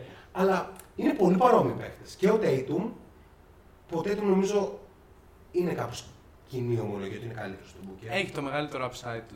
Δεν είναι και καλύτερος. Ε, ναι, αν, μ, δεν ξέρω. Ρε φίλε, ξέρεις τι, Ναι, Βγάλε θα το- πω ναι. Βγάλε book από τους Suns. Και βάλε του- Tatum. και βάλε Tatum. Δεν είναι έκπληξη όταν είναι στους τελικούς. Αυτή είναι η διαφορά τότε. Ναι, Έτσι. Αλλά respect σε book. ναι, Έτσι. ναι. Respect. Και εγώ δεν το έβαλα για να το να συγκρίνουμε. Το έβαλα ότι είναι παίκτες που φαίνεται ότι από, το, από μικρές ηλικίες Κάνουν αυτό. Μάθανε μπάσκετ. ναι. Είναι... Ε, παιδιά, η προπόνηση του Devin Booker είναι καταρχήν είναι απλή, ναι. πανδύσκολη. Απλή τύπου μπορεί να την κατανοήσει ο καθένας τι κάνει. Να το κάνει, εντάξει. Άλλο θέμα αυτό. Είναι, πώς το λένε, attention to detail. Αν δείτε το footwork του Booker, ας πούμε, είναι αλάνθαστο. Τα πόδια του είναι Κάθε φορά κάνει το ίδιο πράγμα. Κάθε Ακριβώς, φορά. Ακριβώς. Δεν Παίζει μαγάρει. να πατάει και στο ίδιο σημείο του παρκέ. κάθε Ακριβώς, φορά. ακριβώς. Είναι, είναι τύπου σου βγάζει ότι έχω κάνει αυτή την κίνηση τόσες φορές που δεν με ενδιαφέρει να με παίζει άμυνα. Ναι. Αυτό αλλάζει όμως στις τέταρτες περιόδους των παιχνιδιών που κάπως φεύγει ο, ο Τζρου από τον Πολ και πάει στο Και λέει, Booker. έλα εδώ. Αφού έχει κάνει ο Πόλης. Αφού ναι, Έλα ναι, εδώ. αφού, αφού είναι και λέει, τώρα του βάλε τρία. Έτσι. Κάνοντας το σύνολο στη σειρά 4 στα 28 μπροστά στον Τζρου. Και έβαλε και το πανδύσκολο εκείνο. Ναι, ναι, ναι, ναι, ναι. ναι. Έβαλε, βασικά σε ένα σημείο δεν ξέρω πώς το έκανε, έβαλε πολύ ωραία. Εκείνο ήταν πολύ ωραίο καλά. layup, έτσι. Πολύ ωραίο καλά. Βάζει. Ε, στο... Δεν το πίστευα, λέω τον έσπρωξε τώρα. Ναι, αλλά εκείνη την ώρα Εντάξει, παίζει- ήταν παίζει λίγο τον- ισορροπία, παίζει- ήταν παίζει να λίγο- πέφτει τον, τον Jrue την ώρα που έπαιρνε την αναπνοή. Οπότε ξέρεις την ώρα που, παίρνει- που ανασαίνει είναι Κακό. που χαλαρώνει ο οργανισμός. Οπότε. πάει- Οκ. Να σου πω ένα τελευταίο. Αν ήταν λίγο πιο ψηλός, ο Μπούκερ, θα προσέγγιζε ας πούμε λίγο τον Klay Thompson. Θα μπορούσε να τον. Πολύ διαφορετικός παίχτης. Και εγώ έτσι πιστεύω. Εννοώ να φτάσει στο επίπεδο του. Οκ, ναι. Ναι, οκ. Ε, Γιατί ξέρεις ο τι, Thompson έχει και άλλα πράγματα. ε, Καλά, ο Τόμψον ήταν υπεραμυντικό, Ναι, ναι, λέει, ήταν μπορούσε να αμυντικός. δημιουργήσει πάρα πολύ καλά. Ήταν εντάξει. Όταν έπαιρνε φωτιά, όταν παίρνει φωτιά ο Μπούκερ είναι επικίνδυνος. Όταν παίρνει φωτιά ο Τόμψον, Φύγε. θε- έληξε το ματς. Δηλαδή, δεν θα, Ναι, καθόμασταν- εντάξει. δεν θα καθόμασταν ποτέ σε ένα podcast να λέγαμε ότι Ω, πάλι καλά, ξέρω εγώ, πήραν την μπάλα από αυτόν και την έδωσαν στον Clay Thompson. Ξέρω εγώ, Αυτό δεν υπάρχει. Σε- τα- Του χρόνου μπορεί να το λέμε γιατί δεν ξέρουμε σε τι φάση θα γυρίσει Καλά, ο εντάξει. Clay. Τέλος πάντων, λοιπόν, ποιο είναι το upside του book, παιδιά, με αυτά που βλέπουμε. Δηλαδή, ας πούμε ότι αν περάσει στο next level και κάνει playmaking, το, σου- το scoring του δεν ξέρω πού μπορεί να πάει. Δεν μπορεί να πάει κάπου αλλού. παιδί μου. Δηλαδή, Εντάξει. είναι εκεί που πρέπει να είναι. Ξέρω, τα βάζει όλα. δηλαδή, ναι, Τα βάζει όλα παντού. Εντάξει, βελτίωση στο τρίποντο ε, είναι δυνατή. Να και να έχει. Α, ναι, σωστά, γιατί 32% σωστά. Είναι δυνατή. 32% Βελτίωση στο σωστά. τρίποντο ξεκάθαρα. Ναι, τι είπες, Θανάση; να έχει ένα 100% ας πούμε, τρίποντο. όχι, όχι στο τρίποντο, όντως δεν είναι πολύ καλός. Ναι, δεν είναι πολύ καλός. Ε, κάτι στο μηδέν είναι απίστευτο. Λες, Νομίζω Απλά τώρα λες 33% σε τελικούς- στους τελικούς ή σεζόν; 35% σεζόν, 35% 35% σεζόν. τελικούς. Ναι. Που δεν είναι και πολύ κακό το 33% επειδή να πούμε στους τελικούς. Δηλαδή είναι Μωρέ, οκ. ένα, ένα στα τρία τρίποντα τα βάζεις στους τελικούς. Ενώ έχει την παραστήρια και σε όλη την ώρα, οκ. Ναι. Ε, δεν μπορώ να πω στο chat. Ναι, να πω εγώ λοιπόν. Σοφάδα έχει γράψει αρκετά. Ε, θα βγει σαν δεύτερος προσλήτη να κράζει που το χρησιμοποιούν σαν κόνο ο Bridges. Ναι. Είναι σταθείς ο Μίλετον γιατί δεν είναι Νέντοβιτς. Ενδιαφέρον take αυτό. Ε, Μίλετον χθες ένα 8 στην αρχή του μάτσου. Το Σπανούλη έπαιρνε αριστερά βασίματα. Πάντα σου έπαιρνε μετά από αριστερή τρίπλα. Μην κράζουμε τον Μπούκερ γιατί τα Πάντα ο βάνιασε. Βισπάν μπαίνει κάπου σε μια Ναι, ναι, συζήτηση. ναι. Respect. Ναι. Ζαχ Λαβίν καλύτερος για πρώτο παίκτη σε μια ομάδα από Μπούκερ. Εγώ εδώ συμφωνώ. Ε, καθαρά και μόνο το playmaking ας πούμε ability σε συνδυασμό με το τι scorer είναι ο Λαβίν. ναι. Παρότι Ε, το... ξέρεις τι, είναι η εποχή που αυτοί οι παίχτες, αν οι ομάδες τους αξιοποιήσουν σωστά, μπορούν να γίνουν αυτό που προορίζονται. Δηλαδή εξαιρετική δεύτερη ή τρίτη. Ναι. Είναι αυτή η εποχή. Δηλαδή, αν ξέρει τον Dayton που φαίνεται ότι πάει καρφί για πρώτος και του το όχι, Μμμ. και ο Booker δηλαδή κάπως αυτό φαίνεται τώρα στους τελικούς. Ότι κάνει μια υπερπροσπάθεια να τραβήξει την ομάδα του, επειδή ο- αλλά ο πρώτος δεν τραβάει. Εκτός αν γίνει όντως κόμπε που και πάλι εντάξει, ο κόμπε στην αρχή είχε σακ, εντάξει, μετά, μετά ήταν όντως πρώτος. Ναι, εντάξει. Αλλά το να γίνει Ας- κόμπε ας- δεν- ας κάνουμε ότι δεν υπήρχε ο Απλά κόμπε. ρε, Όχι, όχι, όχι. Όχι, Απλά δεν ήταν ο ο κόμπε Booker. πρώτος, ναι. Μπορεί να πάρει ένα. Η φετινή χρονιά για Rest in τον Booker peace. ήταν ε, τρομερή και απόψη ότι να είσαι μια χρονιά δίπλα στον Ball, σε ανεβάζει αυτόματα σαν παίχτη. Έτσι. Καλά, ότι όλη αυτή η τσακαλαρία εκεί πέρα των πιτσιρικάδων έχει μάθει ένα εκατομμύριο πράγματα σε ένα χρόνο. Είναι το... Ο Cameron Payne κάνει συνέχεια Απίστευτο. το Chris Paul rule, αυτό που τρέχει στον εφημιασμό και σταματάς και μπαίνει μπροστά στον αντίπαλό σου και πέφτει ο αντίπαλο πάνω σου και πέφτει κάτω και παίρνεις το foul. Αυτό του χρόνου δεν θα ισχύει. Ναι, να πούμε. επιτέλους. Και λέγεται Chris Paul rule. Στο... Έχει μάθει, ναι, έχει μάθει πολύ πράγμα. Ε, Να θυμάμαι ότι ο βοηθάει Aiton, ας και πούμε. τον Aiton και τον Booker να Έτσι, εξελιχθούν, ναι, ναι. έτσι. έτσι. Το οποίο ας πούμε ο Λαβίν δεν θα μπορούσε να το μάθει κάπου. Στη Μινεσότα, ας πούμε, που ήταν ή στους, ε, ή στους Bulls. Πόσο μάλλον στους Bulls, έτσι. Έχουμε μερικά hot takes όπως Ε, αυτό- προπόνηση Devin Booker κα- λίγο καλύτερη από προπόνηση Βασίλη Χαραλαμπόπουλου. Οκ. να πω κάτι για Βασίλη Χαραλαμπόπουλο. Ε, θυμήθηκα τις Σπίλαμε προάλλες εκεί τώρα; πάλι. θυμήθηκα τις προάλλες ότι πριν 5-6 χρόνια είδανε το πανευρωπαϊκό. Ναι, Πήγαν στο MVP τελικό- τελικών δεν που ήταν. MVP του, Του τουρνουά, του βασικά, τουρνουά. δεν είχε έτσι. MVP Το τελικών. αντίπαλο δέος για το MVP ποιος ήταν. Α, δεν Ο θυμάμαι. Φουρκάν Κορκμάζ. Respect. Και το πήρε ο Χαρλαμπόπουλος όσο ο αδιαμφισβήτητα κάπως καλύτερος παίκτης του τουρνουά. Ναι. Λίγα χρόνια μετά, ο Βασίλης Χαρλαμπόπουλος μένει ελεύθερος από τον Ολυμπιακό. Ο Φούρκαν Κορκμάζ μένει ελεύθερος από τους Sixers, αλλά με πολύ μεγάλες πιθανότητες να βρει ένα άλλο και μάλλον καλύτερο συμβόλαιο ναι. στο NBA, σε μια ίσως όμως χειρότερη ομάδα.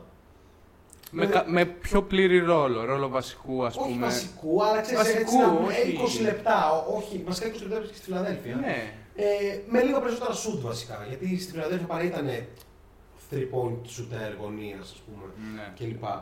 Ε, καλά είναι τώρα να μου πεις σε μια ομάδα τύπου. Ας πούμε μια ομάδα. Pistons, βασικά. θα Θα... ήταν. Ναι, Ορλεάνη. Ε, Νέα Ορλεάνη, ναι. Μμ, Έχουν τον Τζος Χάρτ, παρόμοιο στυλ, παρόμοιοι παίκτες. Ναι, Οκ. ναι, οκ, οκ, ναι, το βλέπουμε.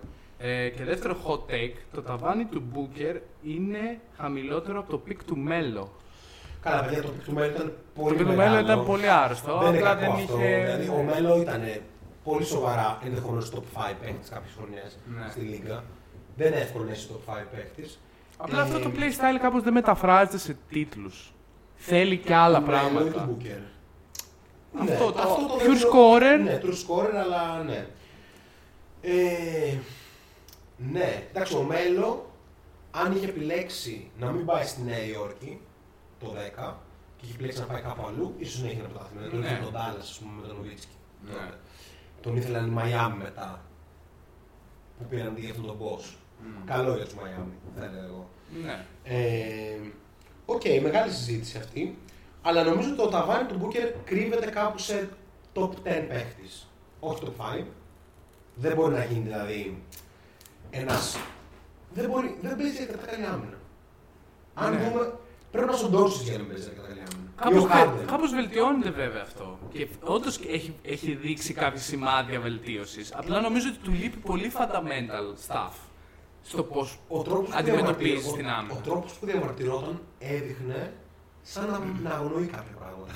Γιατί γενικά δεν, δεν κάνει τίποτα τον αντίπαλο.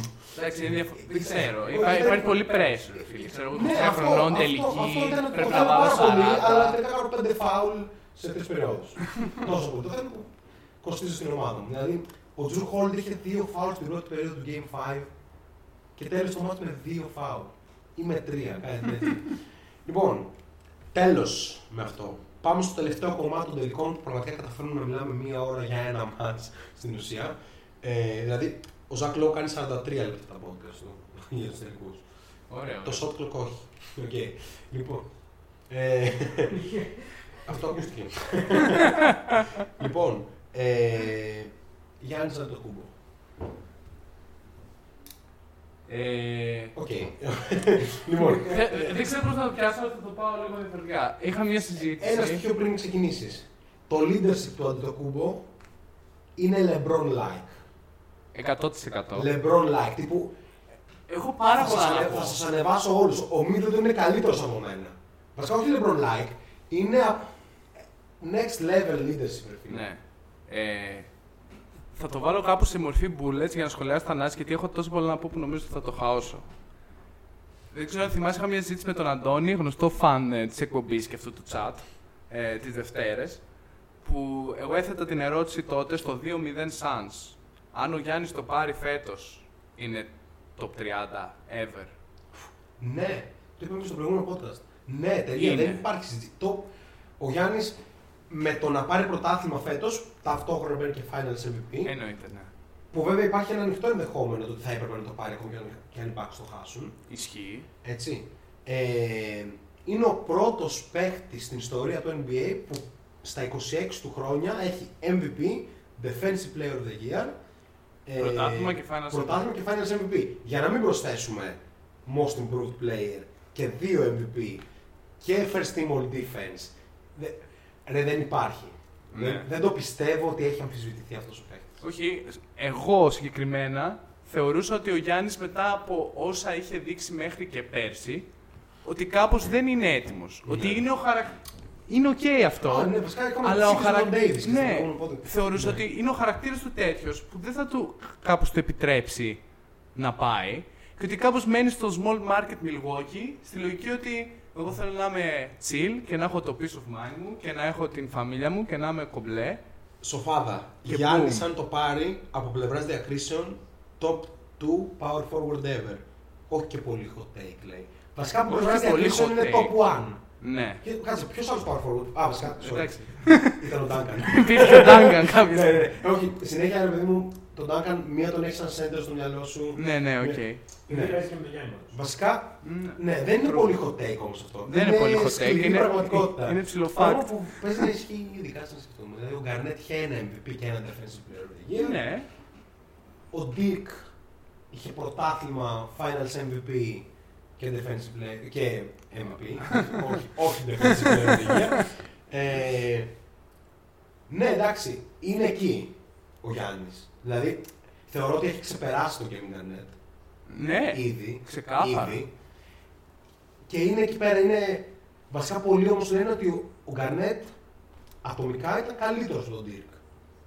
Έτσι. Αλλά ο Dirk είχε το πρωτάθλημα και το Finals MVP που το δεν ενώ ο, ο, ο Γκαρνέτ δεν είχε Finals MVP, ας πούμε. Ναι, και για να το πάρει έγινε και το Big 3 και ναι, όλη αυτή η ναι, φάση. ναι, ναι, ναι. Ενώ ο Dirk είχε πολύ έτσι, το πρωτάθλημα ενάντια στους Heat, Ναι, ναι. έτσι, με τους πετεράνους, με τη Μίλαν του, του μπάσκετ. Ισχύει. Έτσι. Λοιπόν, Μπορώ να πω όμως ότι είναι ο κορυφαίος αμυντικός. Δηλαδή. Ever. ε, όχι, Και όχι, το- του, και- του Όχι, hard. Όχι, όχι, γιατί υπάρχουν καλύτεροι αμυντικοί. Αν και εξετάσουμε μόνο το αμυντικό κομμάτι, όχι ότι ας πούμε ο Draymond Green είναι καλύτερος. Αυτά, που είδαμε Ξέρω. από το- αυτά που είδαμε από τον Draymond Green. Βασικά όχι. Είναι, ο Draymond Green είναι next level αμυντικός παίκτης. Τι που βλέπει πράγματα πριν συμβούν. Τώρα πει και ο Ντοκούμπο έχει χρόνια μπροστά του για να μας δείξει αυτό το πράγμα. Ναι, εντάξει, αυτή τη στιγμή δεν είναι. Και εγώ δεν το πιστεύω, ας πούμε. Ναι, δεν. δεν Είναι elite και θα πάρει κι άλλα, ας πούμε, και all defense και μπο- μπορεί Ρε, να του πάρει χρόνου, και τη του first χρόνου. player of Αν the πάμε year να και το δεν εντάξει, ξέρω. Στον χρόνο ο Γιάννη πάει για όλα. Ναι, First team all defense, first team all NBA, ε, MVP, defensive player of the game, ξανά. MVP και του χρόνου θα υπάρχει το narrative να του το δώσουν. Ενώ φέτος προφανώς θα έπρεπε να είναι στη συζήτηση. Ε, ναι, ε, ήταν κάπως, ξέρεις, λίγο πιο αφαιρετικά. Ναι, όχι, δεν δικαιολογούταν το να είναι Τα τόσο νούμερα του εκτός. ήταν ίδια, αν όχι λίγο καλύτερα από Ναι, τη ναι, ναι. συνολική Βασικά σεζόν. άμα έπαιζε λίγο λιγότερο, ξέρω. Ναι. Σε κάποια μάτς και τέτοια. Τέλος πάντων, δεν τον ενδιέφερε. Ναι. Δεν τον ενδιέφερε καθόλου. Να βάλω μερικά σημεία ακόμα και να πασάρω στο Θανάση. Λοιπόν, ο Γιάννης σε αυτούς τους τελικούς της τέταρτη περίοδου έχει μέχρι στιγμής σε 5 παιχνίδια 43 πόντους και συν 13 στο box plus minus. Επειδή λέγαμε κάτι για Αυτό κλάσ. όρο. Ε, Α- άθεσμα. Άθεσμα. Ε, ναι, αν έχει 43 μέσο όρο στην τέταρτη, θα θα είχαμε φύγει. ε, Τσάμπερ λέει. Κάμε φύγει για πού; δεν ξέρω, για σπίτι μάλλον. Λοιπόν. Όχι. Αλλά αυτό μεταφράζεται στο καθόλου κακό 8,5 πόντους περίπου, 8,6 ανά αγώνα σε Ναι, κάθε ναι, τέταρτη ναι, περίοδο. ναι. Οκ. Ξέρουμε ότι ο Γιάννης δεν είναι ο παίκτης που θα πάρει την μπάλα στα τελευταία δύο λεπτά. Γιατί εντάξει, καταλαβαίνει ότι και ο ίδιος ότι με 50% βολές δεν γίνεται να πάρεις την μπάλα τόσο late στο παιχνίδι στα χέρια σου. Θα την πάρεις μόνο αν μπορείς να φτάσεις πολύ κοντά στο καλάθι. Παρ' όλα αυτά, η αντίληψή του είναι τόσο τρομερή που τραβάει όλα τα βλέμματα πάνω του και όλοι οι υπόλοιποι σου τάρουν συνήθως ελεύθεροι, υπό καλέ προποθέσει και όλα αυτά. 33 πόντι, 13 rebound, 6 assist, αν δεν κάνω λάθος, μέσω όρο μέχρι στιγμής στη σειρά. Δεν, δεν ξέρω τι άλλο να πούμε. Νομίζω ότι είναι πραγματικά next level. Εγώ, συγκεκριμένα αυτή τη βδομάδα, μπήκα στη διαδικασία να κάτσω να δω όλα τα post-game interviews στον playoff του Γιάννη. Πραγματικά το mental του είναι σε ένα άλλο επίπεδο. Είναι σε ένα άλλο επίπεδο. Κάπως έχει τις ρουτίνες του, ακόμα και σε αυτά που λέει έχει τις ρουτίνες του. Αλλά είναι εντυπωσιακό το πόσο μιλάει για εμπιστοσύνη στην ομάδα, δέσιμο, ε, σωστό μπάσκετ, να παίξουμε σωστό μπάσκετ. Το λέει συνέχεια. Και οι Bucks το κάνουνε, το κάνουν τέλεια. Βρίσκονται να είναι άστοχοι και να κερ- με 15 μονάδες, στατιστικές μονάδες, ξέρω εγώ, διαφορά και να κερδίζουν μάτς και πολύ πιο εύκολα και από ό,τι δείχνουν τα τελικά σκορ. Και είναι ξεκάθαρα αυτός ο οποίος ηγείται αυτού του run, του απίστευτου φετινού run. Να σου πω κάτι. Όταν κάνει focus στην άμυνα, δηλαδή τα τελευταία δύο λεπτά της τέταρτη περίοδου των τελευταίων δύο μάτς, είναι κάτι αδιανόητο. Εγώ αυτό είναι συγκλονιστικό αυτό που βλέπω. Με αποκορύφωμα την τάπα στον Ayton. Δηλαδή έχει διαβάσει τη φάση, ξέρει πού είναι ο Ayton, τι θα κάνει ο Booker και γυρίζει και το κάνει εύκολα. ας πούμε. Δηλαδή την ώρα του ματς σου φαίνεται μια ροή, σου βγήκε κάπως, οκ. δηλαδή δεν ήταν, ε, τώρα το έβγαζε η ροή, δεν κόλλησε. Είναι αδιανόητο στο Κανείς άλλος παίκτης δεν θα μπορούσε να κάνει αυτό το μπλοκ. Ναι. Κανείς άλλος. Ε, Το Δεν είναι συνδυασμός αθλητικό αυτό. Δεν είναι, δεν είναι αθλητικό. Η αθλητικότητα τον βοηθάει να το κάνει. δεν λέω ότι το βοηθάει να φτάσει έναν τύπο που είναι ίδιο Υπάρχουν πάρα πολλοί εξίσου αθλητικοί σαν τον του Κούμπο. Μπορεί όχι τόσο μακρύ, αλλά μπορεί να πηδάνε περισσότερο. Μπορεί αν έχουν πιο μακριά χέρια να πηδάνε λιγότερο κτλ. Ο Γιάννης είναι όντως ένα freak of nature. Κανένας δεν θα σκεφτόταν με τον τρόπο που σκεφτεί ο Γιάννης να πάω το Booker στο δεξί χέρι ε, για να ρίξει. Πώς το λένε, για να τον κάνω να πιστεύει ότι έχει shoot και μόλις έχει αυτό το shoot να πάω κοντά του. Και μόλις πάω κοντά του, αυτός δεν θα μπορεί να σουτάρει επειδή είμαι ο Γιάννης το κούμπο. Άρα θα δω πώς θα αντιδράσει. Η αντίδραση του Booker είναι να βάλει την μπάλα στο ένα χέρι. Άρα πλέον στο ένα χέρι δεν μπορεί να κάνει τίποτα άλλο. Παίρνει να πετάξει τη λόμπα. Αφού πετάει τη λόμπα, κάνω recover και πηδάω με την ελπίδα να μην με κάνει poster ο Aiton. Όλη η συλλογιστική του Γιάννη σε αυτό το play είναι legendary. Ε, εντάξει, από άποψης φυσικής δεν, δεν ξέρω πώς γίνει αυτό. Όταν η μπάλα φεύγει από το χέρι του Μπούκερ, το δεξί πόδι του Γιάννη είναι μπροστά από τη βολή. Είναι και πατάει και πίσω με το πόδι που έχει χτυπήσει πριν. Όταν πε- πε- για να περιστραφεί γρήγορα, Ναι. αυτό το οποίο κάνει είναι το λεγόμενο το, το mini jump. Αυτό που δεν ξέρω, μας μας το δείχνανε στο παιδικό αυτό όταν θέλαμε να παίξουμε άμυνα. Αν ο άλλος λέει είναι πιο γρήγορο από σένα, κάνει mini jump προς τη σωστή κατεύθυνση. Απλά υπολογίζει σωστά για να μην πέσει πάνω του. Κάνει το mini jump και ουσιαστικά έχει κάνει 180 μοίρε στροφή και ξαφνικά πατάει με το κακό πόδι. Αδιανόητο, εντάξει, δεν ξέρω. Επίσης υποφέρει από κράμπες. Υποφέρει, γενικά υποφέρει από κούραση. Ναι, ναι. Δεν Σε με- είναι- σε μερικές- σε- Σε μερικές φάσεις φτάνει πολύ αργά στην αντίπαλη μπασκέτα. Ναι. Αλλά δεν υπάρχει κανένα πρόβλημα με αυτό. Έτσι. Ε, Πάντως και ε, στο πάλι στο τέταρτο μάτς, εκεί που, που, που ο Πολ πέφτει, δεν πέφτει τυχαία. Δηλαδή έχει, ο Γιάννης έχει κάνει focus στην άμυνα, δηλαδή ναι, ναι, ναι. ναι. δεν πέφτει. Του το έχει κάνει πολύ δύσκολο. Έτσι, Ναι, δηλαδή, έτσι. τα τελευταία, όταν είναι συγκεντρωμένος στην άμυνα, θεωρητικά δεν μπορεί να πάρει πόντο. Δηλαδή είναι αδυνατή η άμυνα που παίζει. Ε, λέει ο Σοφάδο ομιλίες Γιάννη και ομιλίες μόνο του Williams είναι σε άλλο επίπεδο εμψύχωση. Ισχύει. Ε, πολύ ωραίο αυτό του Whatever you want is on the other side of hard. Που Ναι. είπε ο Monty Williams. Πολύ ωραίο quote. Ε, τι θέλω να πω, παιδιά, ξέρετε τι σκέφτομαι, ότι τόσα χρόνια είχαμε μιλήσει τόσο λίγο για τον Γιάννη. Αυτό αισθάνομαι τώρα που τον αποθεώνουμε έτσι. Δηλαδή, two time MVPs, ρε, πόσοι έχουν δύο MVP, ρε φίλε. Ε, κάπως η όλη κατάσταση με την post season και το performance εκεί Ναι, ε, έκλεινε το, το να έχουμε- μπορείς να πεις Ναι, ναι, ναι, οι Ναι. απαντήσεις δόθηκαν πολύ, πολύ σκληρά όμως. όλες μαζεμένες. Χωρίς με τους Bucks έχουν σημαντικότατα κενά στο.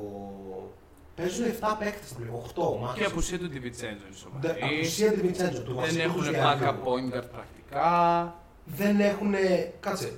Όχι απλά δεν έχουν. Δεν έχουν backup point guard και δεν έχουν τίποτα από το 10 και κάτω. Το 10 και κάτω έχουν θανάσει το κούμπο, Ναι. Νουόρα, Ελζάια Μπράιν. Ελάιζα Μπράιν. Ναι. Τι άλλο έχουν. Διακητέ. Δηλαδή, φίλε, πεντάδα που παίζει δεν παίζει Ευρωλίγκα. είναι αυτή. Τι που είναι, ξέρεις, είναι η Βιλερμπάν Ο Ελάζα Μπρέγκαν ήταν βασικός. στη Μακάμπη. Μακάβο. Πώ να είναι ο καλύτερο παίχτη. Ήτανε πολυτίμιος. Ήταν ωραίος, ναι, ναι, ναι. Τέλος πάντων, οκ, κλείνουμε με το τελικό. Ε, νομίζω καλά. Δεν νομίζω, νομίζω δεν θα ακουστεί πουθενά εκτενέστερη ανάλυση. Νομίζω Λοιπόν, ότι έχουμε ένα ακραίο μάτς. Ε, Θα δούμε ξύλο.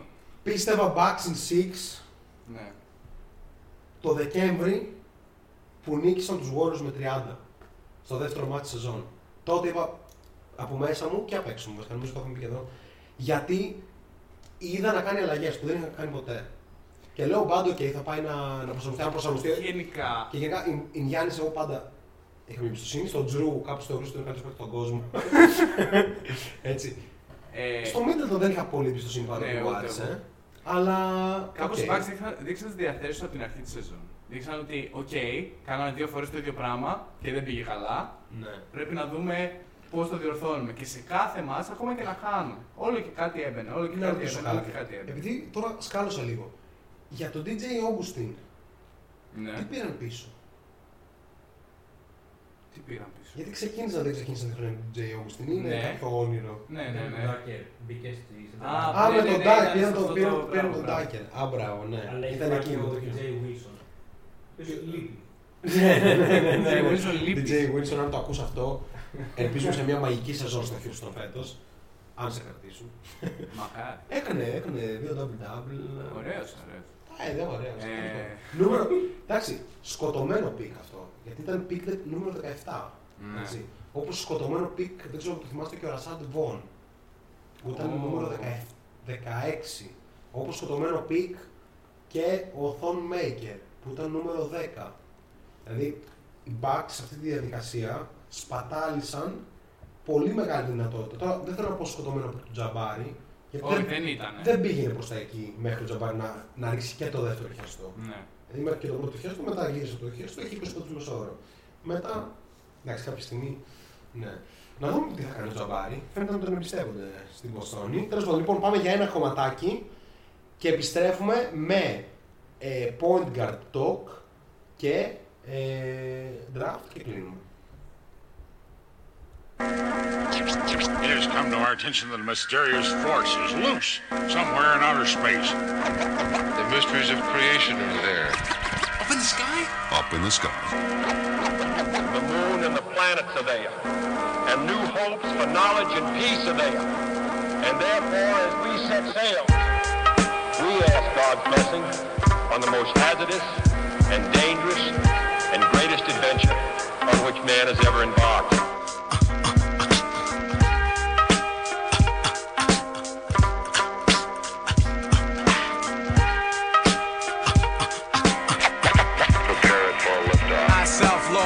Master, shall bring disaster to evil factors. Demonic chapters shall be captured by kings through the storms of days after. And to the earth from the sun through triple darkness to blast ya with a force that can't be compared to any firepower. For its mind power shared, the brainwave causes vessels to circulate like constellations reflect at night off the lake. Word to the Father and Mother Earth, seeking everlasting life through this hell for what it's worth. Look, listen, and observe. And watch another C cycle pulling my peeps to the curb. Heed the words, it's like ghetto style proverbs. The righteous pay a sacrifice to get what they deserve. Cannot afford to be confined to a cell. Brainwaves swell, turning the desert to a well. Experience the best teacher. Thoughts will spray like street sweepers. Little daddy street preacher. Illustrious feature. Narrator you select. Accompanied by deck plus the DJ you respect. The seven and a half combined over the front line. The ten percenters promoting slander in the airtime. Bear in mind, jewels be the tools of the trade. Sharp blades, heavenly praise, and dues are paid. Above the crowds, above the clouds, where the sounds are original. Infinite skills create miracles. Warrior spiritual. Above the clouds, raining down, holding it down. Yeah, I leave scientists mentally scarred. Triple extra large, wild like rock stars who smash guitars. Poison bars from the guards, bust holes in your mirage.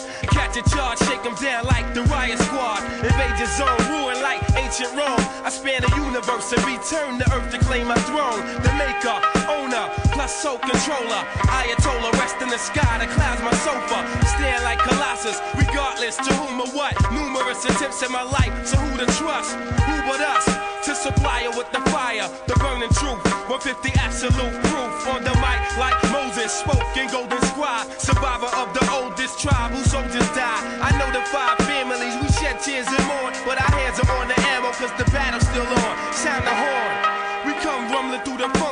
Precise laser beam technique to touch something. When we die hard, they build a monument to honor us with. Humongous effect in the world, we could have conquered it. Above the crowds, above the clouds, where the sounds are original. Infinite skills create miracles. Warrior spiritual. Above the clouds, raining down, holding it down. Above the crowds, above the clouds, where the sounds are original. Infinite skills create miracles. Warrior spiritual. Above the clouds, raining down, holding it down.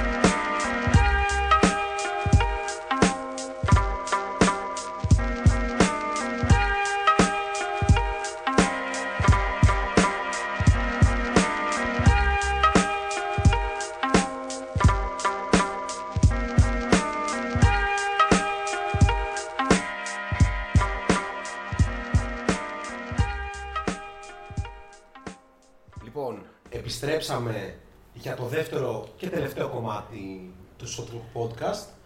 Ε, δεν ξαναλέμε τώρα τους τρόπους στήριξης, αλλά στηρίξτε το Shotlook Podcast. Ε, πάμε, θα κάνω ένα mini talk που θα ήθελα, θέλω πάρα πολύ να το κάνω. Δεν θυμάμαι αν, α, αν το συζητήσαμε και στο προηγούμενο podcast ή αν το συζητήσαμε κάποια άλλη φορά εκτενώς. Σίγουρα το έχουμε ξανασυζητήσει πάντως. Παιδιά, αισθάνομαι ότι υπάρχει τεράστια έλλειψη στους αναπληρωματικούς point guard. Ναι. Και το βλέπω γιατί ο Cameron Payne έκανε το step up του και φάνηκε να είναι οκ. Μμμ. Ο Jeff Teague σκέφτομαι ότι δεν γίνεται να είναι ο αναπληρωματικός point guard στους βαθμούς τελικούς. Δεν ξέρω αν μπορεί να είναι ο αναπληρωματικός point guard μιας ομάδας γενικά. Είναι πολλά τα ερωτήματα, αλλά ας πούμε ότι μπορεί και να είναι. Και με αυτό σαν αφορμή, ας πούμε, μπορούμε να σκεφτούμε έναν πραγματικά πολύ καλό αναπληρωματικό point guard ομάδας. Να προκαλέσω. Γιατί το σκεφτόμουν και με προβλημάτιζε όλη την ομάδα. Ή ας πούμε λέγαμε τους Warriors ότι δεν έχουν ένα πραγματικό point guard. Ναι. Λέγαμε, ε, υπάρχουν κάποιοι, υπάρχουν οι Monte Morris της Λίγκας, που είναι πολύ καλοί. Αλλά Θανάση, για πες. Να πω, σε ομάδα πρωταθλητισμού Ναι. μπορεί ο Ρούμπιο να είναι ο έκτος παίκτης; Ναι, Ναι, εννοείται. ξεκάθαρα. Εννοείται. Και, και Γιατί- βασικός, και γιατί- βασικός θα μπορούσε να είναι. Ναι, επειδή μιλάμε για πραγματικούς ε, point guard. Προφανώς ο Ρούμπιο Ο Ρούμπι είναι βασικός. είναι βασικός. Αλλά σε ομάδα πρωταθλητισμού, μήπως είναι ο έκτος παίκτης. Θα μου πεις, ο έκτος παίκτης πρέπει να αλλάζει τον μάστα, να είναι και scorer κλπ. Ο Ρούμπιο μπορεί να είναι βασικός παίχτης, βασικός πόντερ στην ομάδας του πρωταθλητισμού. Το έκτος παίχτης είναι λίγο διαφορετικό γιατί δεν σκοράρει και φέτος στη Μινεσότα έδειξε ότι δεν του πάει καθόλου Ναι. ο ρόλος του να έρχεται τον πάγκο. Ενώ πάει πολύ στον D'Angelo Russell. Γενικά, Respect. βάση αξίας. Respect. Λοιπόν, ο Ρούμπιο, ας πούμε, όμω, Ο Ρούμπιο είναι ο ορισμός. βασικά μπορεί να παίζει στους μπακς, ας πούμε, σκέψου να έμπαινε ο Ρούμπιο. Ο Ρούμπιο είναι ο παίκτης ο οποίος του βάζει δίπλα του τέσσερις τριχάρπαστου και μπορεί να φανεί αυτό κάπως σαν ομάδα μπάσκετ. Ναι, Ναι, ναι. μπορεί να μην έχουν παίξει ποτέ μεταξύ τους. Καλά, με την Ισπανία μεταξύ μετατρέπεται σε. Ναι, ναι, εντάξει, τη FIBA, FIBA Legend. Ναι, ναι, ναι. Απλά το Έχει... σουτ του είναι, πρέπει να το δουλέψεις για να. Ναι, δεν είναι απέσιο πλέον. Εντάξει, και πόσο, δε, πλέον έχει γίνει 29. Καλά, αστείο. Το τελικό Ακόμα 29. Δηλαδή, πήρε Ευρωλίγκα πριν 11 χρόνια βασικός. και είναι 29 τώρα. Εντάξει, Απίστευτο. δεν παίρνει στην κουβέντα- στην κουβέντα για αναπληρωματικού. Δηλαδή θα Είναι ήταν πολύ μόλις καλός. Μια super team θα ήταν αναπληρωματικό. Στους φετινούς Bucks θα ήταν ο πνευματικό. Γιατί δεν, Ναι. δεν μπορεί να παίξει με το Holiday ε, μαζί. Ε, πάμε λίγο να κάνουμε αυτό. Να σκεφτούμε λίγο. Ένας καλός αναπληρωματικό είναι ο Ρόντο. Είναι ο Ρόντο. Έτσι παρότι θαύτηκε και δεν έπαιξε Ναι. καθόλου. Είναι ο Μόντε Μόρις. Έτσι. Ε, πάμε λίγο να βρούμε. Έτσι, Να βρούμε για να δούμε άλλους. λίγο το πόσο μεγάλη είναι η έλλειψη. Είναι ο Ντέρικ Ρόουζ. Ναι, Πολύ καλός. Έτσι. Είναι ο Τόμας Σατοράνσκι. βέβαια. Όλοι αυτοί είναι πολύ ωραίοι πολύ. Θα πείτε και εσείς κανέναν τι θα γίνει. Να σου πω όμως, αναπληρωματικό σε ποια ομάδα; Δηλαδή, είναι ομάδα που έχει στόχο τι; Όλοι αυτοί, ο- όλοι αυτοί οι παίκτες που αναφέραμε τώρα, αν τους βάλεις και σε μια καλή ομάδα, είναι καλή ενδροματική. Ναι, μια Δηλαδή, ομάδα. Πώς το πω, τον Κόρι Τζόζεφ σε αυτό το στάδιο της καριέρας του, όποιο να τον βάλεις, Ναι. δεν. Ναι. Έτσι. Το Jeff Teague σε αυτό το στάδιο της καριέρας του το βλέπουμε. Ούτε στη Μινεσότα ήταν καλός, ούτε στην Ατλάντα ήταν καλός, ούτε στο Μιλγουόκι που είναι τελικού είναι καλός. Στη Βοστόνη τον έδιωξαν κιόλας. Ναι. Μια ομάδα που θέλει να πάρει πρωτάθλημα δεν μπορεί να επενδύσει στον Derrick Rose. Ούτε για αναπληρωματικό, γιατί θα μπορεί να τραυματιστεί. Εμβιλέ, όμως ο Ντέρικ Είναι Ρόουζ άλλος παίκτης, εντάξει, μην υπερβάλλουμε. Φέτος στη Είναι Νέα εντελώς Υόρκη άλλος τα παίκτης. έπαιξε όλα τα ματς και ήταν ο καλύτερος παίκτης στα playoff. Δηλαδή ίσα ίσα εγώ θα έλεγα το αντίστροφο. Μια ομάδα που θέλει firepower από τον πάγκο να πάρει τον Ντέρικ Ρόουζ. Γιατί και μπορεί να σκοράρει και να τη μοιράσει. Και να τη μοιράσει και να ηγηθεί Ναι.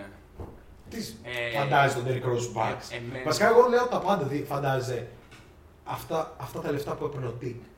Θα παίρνω Μετά στο ήταν- τώρα. μετά ήταν κάπου απίστευτο. Ναι. Απίστευτο. Ε, εμένα, από τους αγαπημένους μου έξι παίκτες ως backup point guards. Όχι, μέχρι Μην μιλάμε, πριν- μην μιλάμε, παιδιά, μην μιλάμε για έκτος παίκτες. Όχι, θέλω. Ναι, σε αυτή την κατηγορία τέλος πάντων παιχτών μέχρι πριν δύο χρόνια για μένα ο αγαπημένος μου ήταν ο Τζορ Χιλ. Ναι, Νιώθω ναι. ότι τα τελευταία δύο, από τότε που έφυγε από τους Bucks, κάπου στου Bucks είχε πολύ ουσιαστικό ρόλο. Ναι. Έκανε πάρα πολλά πράγματα. Κάλυπτε και κενά που φαινόταν από Κάλυπτε την και- παρουσία του από το Ναι, Ζήλιανσον, ισχύει. έτσι.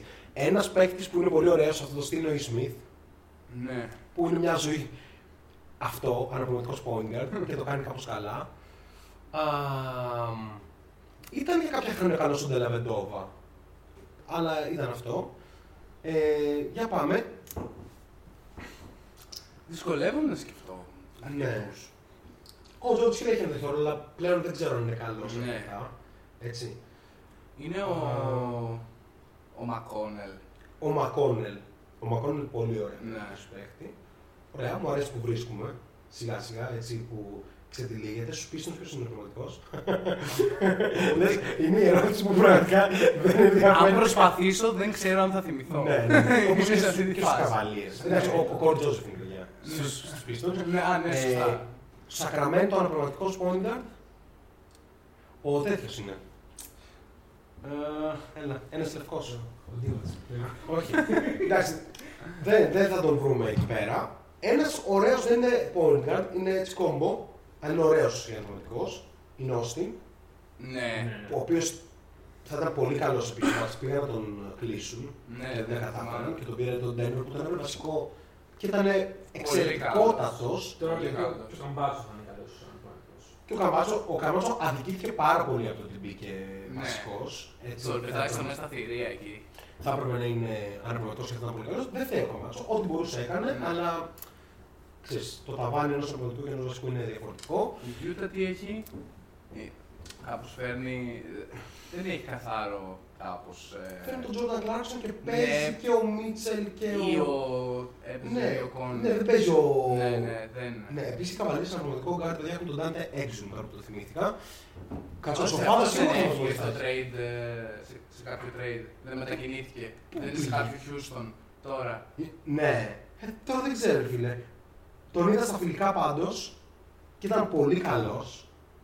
Ο Dante Exum γενικά είναι ένα απίστευτο μπασκετικό κορμί που ξέρει και μπάσκετ. Απλά δεν, he can't catch a break. Δηλαδή, αν δεν μπορούσες να βγάλεις καμία σεζόν από τραυματισμού και κάθε off-season να από θεραπεία και δεν φτιάχνεις τα, τα skills σου, πάει λίγο αυτό. Καρούσο είναι πολύ καλός. Άλεξ Καρούζο, ναι, όχι ακριβώς point guard, αλλά ναι. Και επίσης, κάτσε, για ποιον έλεγα τώρα, Τον έξω. για τον Έξο. Κάποιον θέλω να πούμε. Α, και καλό επίσης στα φιλικά παιδιά τώρα είναι και ο Φρανκ Ντιλικίνα. Λες να το δούμε. Που με ένα, Συμβολαιάκι 6 με- εκατομμύρια με- ξαφνικά. Με ένα boom. καλό παγκόσμιο θα το πάρει από εκεί που είναι στα ζήτητα. Θα το πάρει ένα συμβόλαιο τύπου, ξέρεις, τρία χρόνια, ε, 8 εκατομμύρια. Ναι. Κάτι τέτοιο. Γιατί υπάρχει ένα potential στο τίτλο. Φίλε, Για το FIBA Ε, Είναι άρρωστο. πάει ναι, τρι, ναι, ναι. τρεις ταχύτητες πάνω. Έκανε κάτι crossover και κάτι τέτοια. Λοιπόν, ε, γράφει ο Σοφάδα ε, Λου Williams, Dennis Schroeder. Πάρα πολύ καλή αναπληρωματική guard. Γιατί ο Schroeder Ο Σέντερ μπορεί να βέβαια σταματήσει έχει να μπερδευτεί πιστεύει ότι λίγο. είναι βασικός. Δεν είναι. Και ότι Είναι αξίζει 100 εκατομμύρια για 4 ναι, χρόνια. είναι πάρα πολύ καλός ε, αναπληρωματικός. Α, μ, Οκ. Βλέπουμε ότι υπάρχουν κάποιοι... Υπάρχει ένα υλικό, ε, περιορισμένο. Ναι, δε, οι Clippers δεν έχουν. Έχουν το Ρόντο που δεν, δεν κατάφεραν να τον Ναι. ενσωματώσουν κάπως.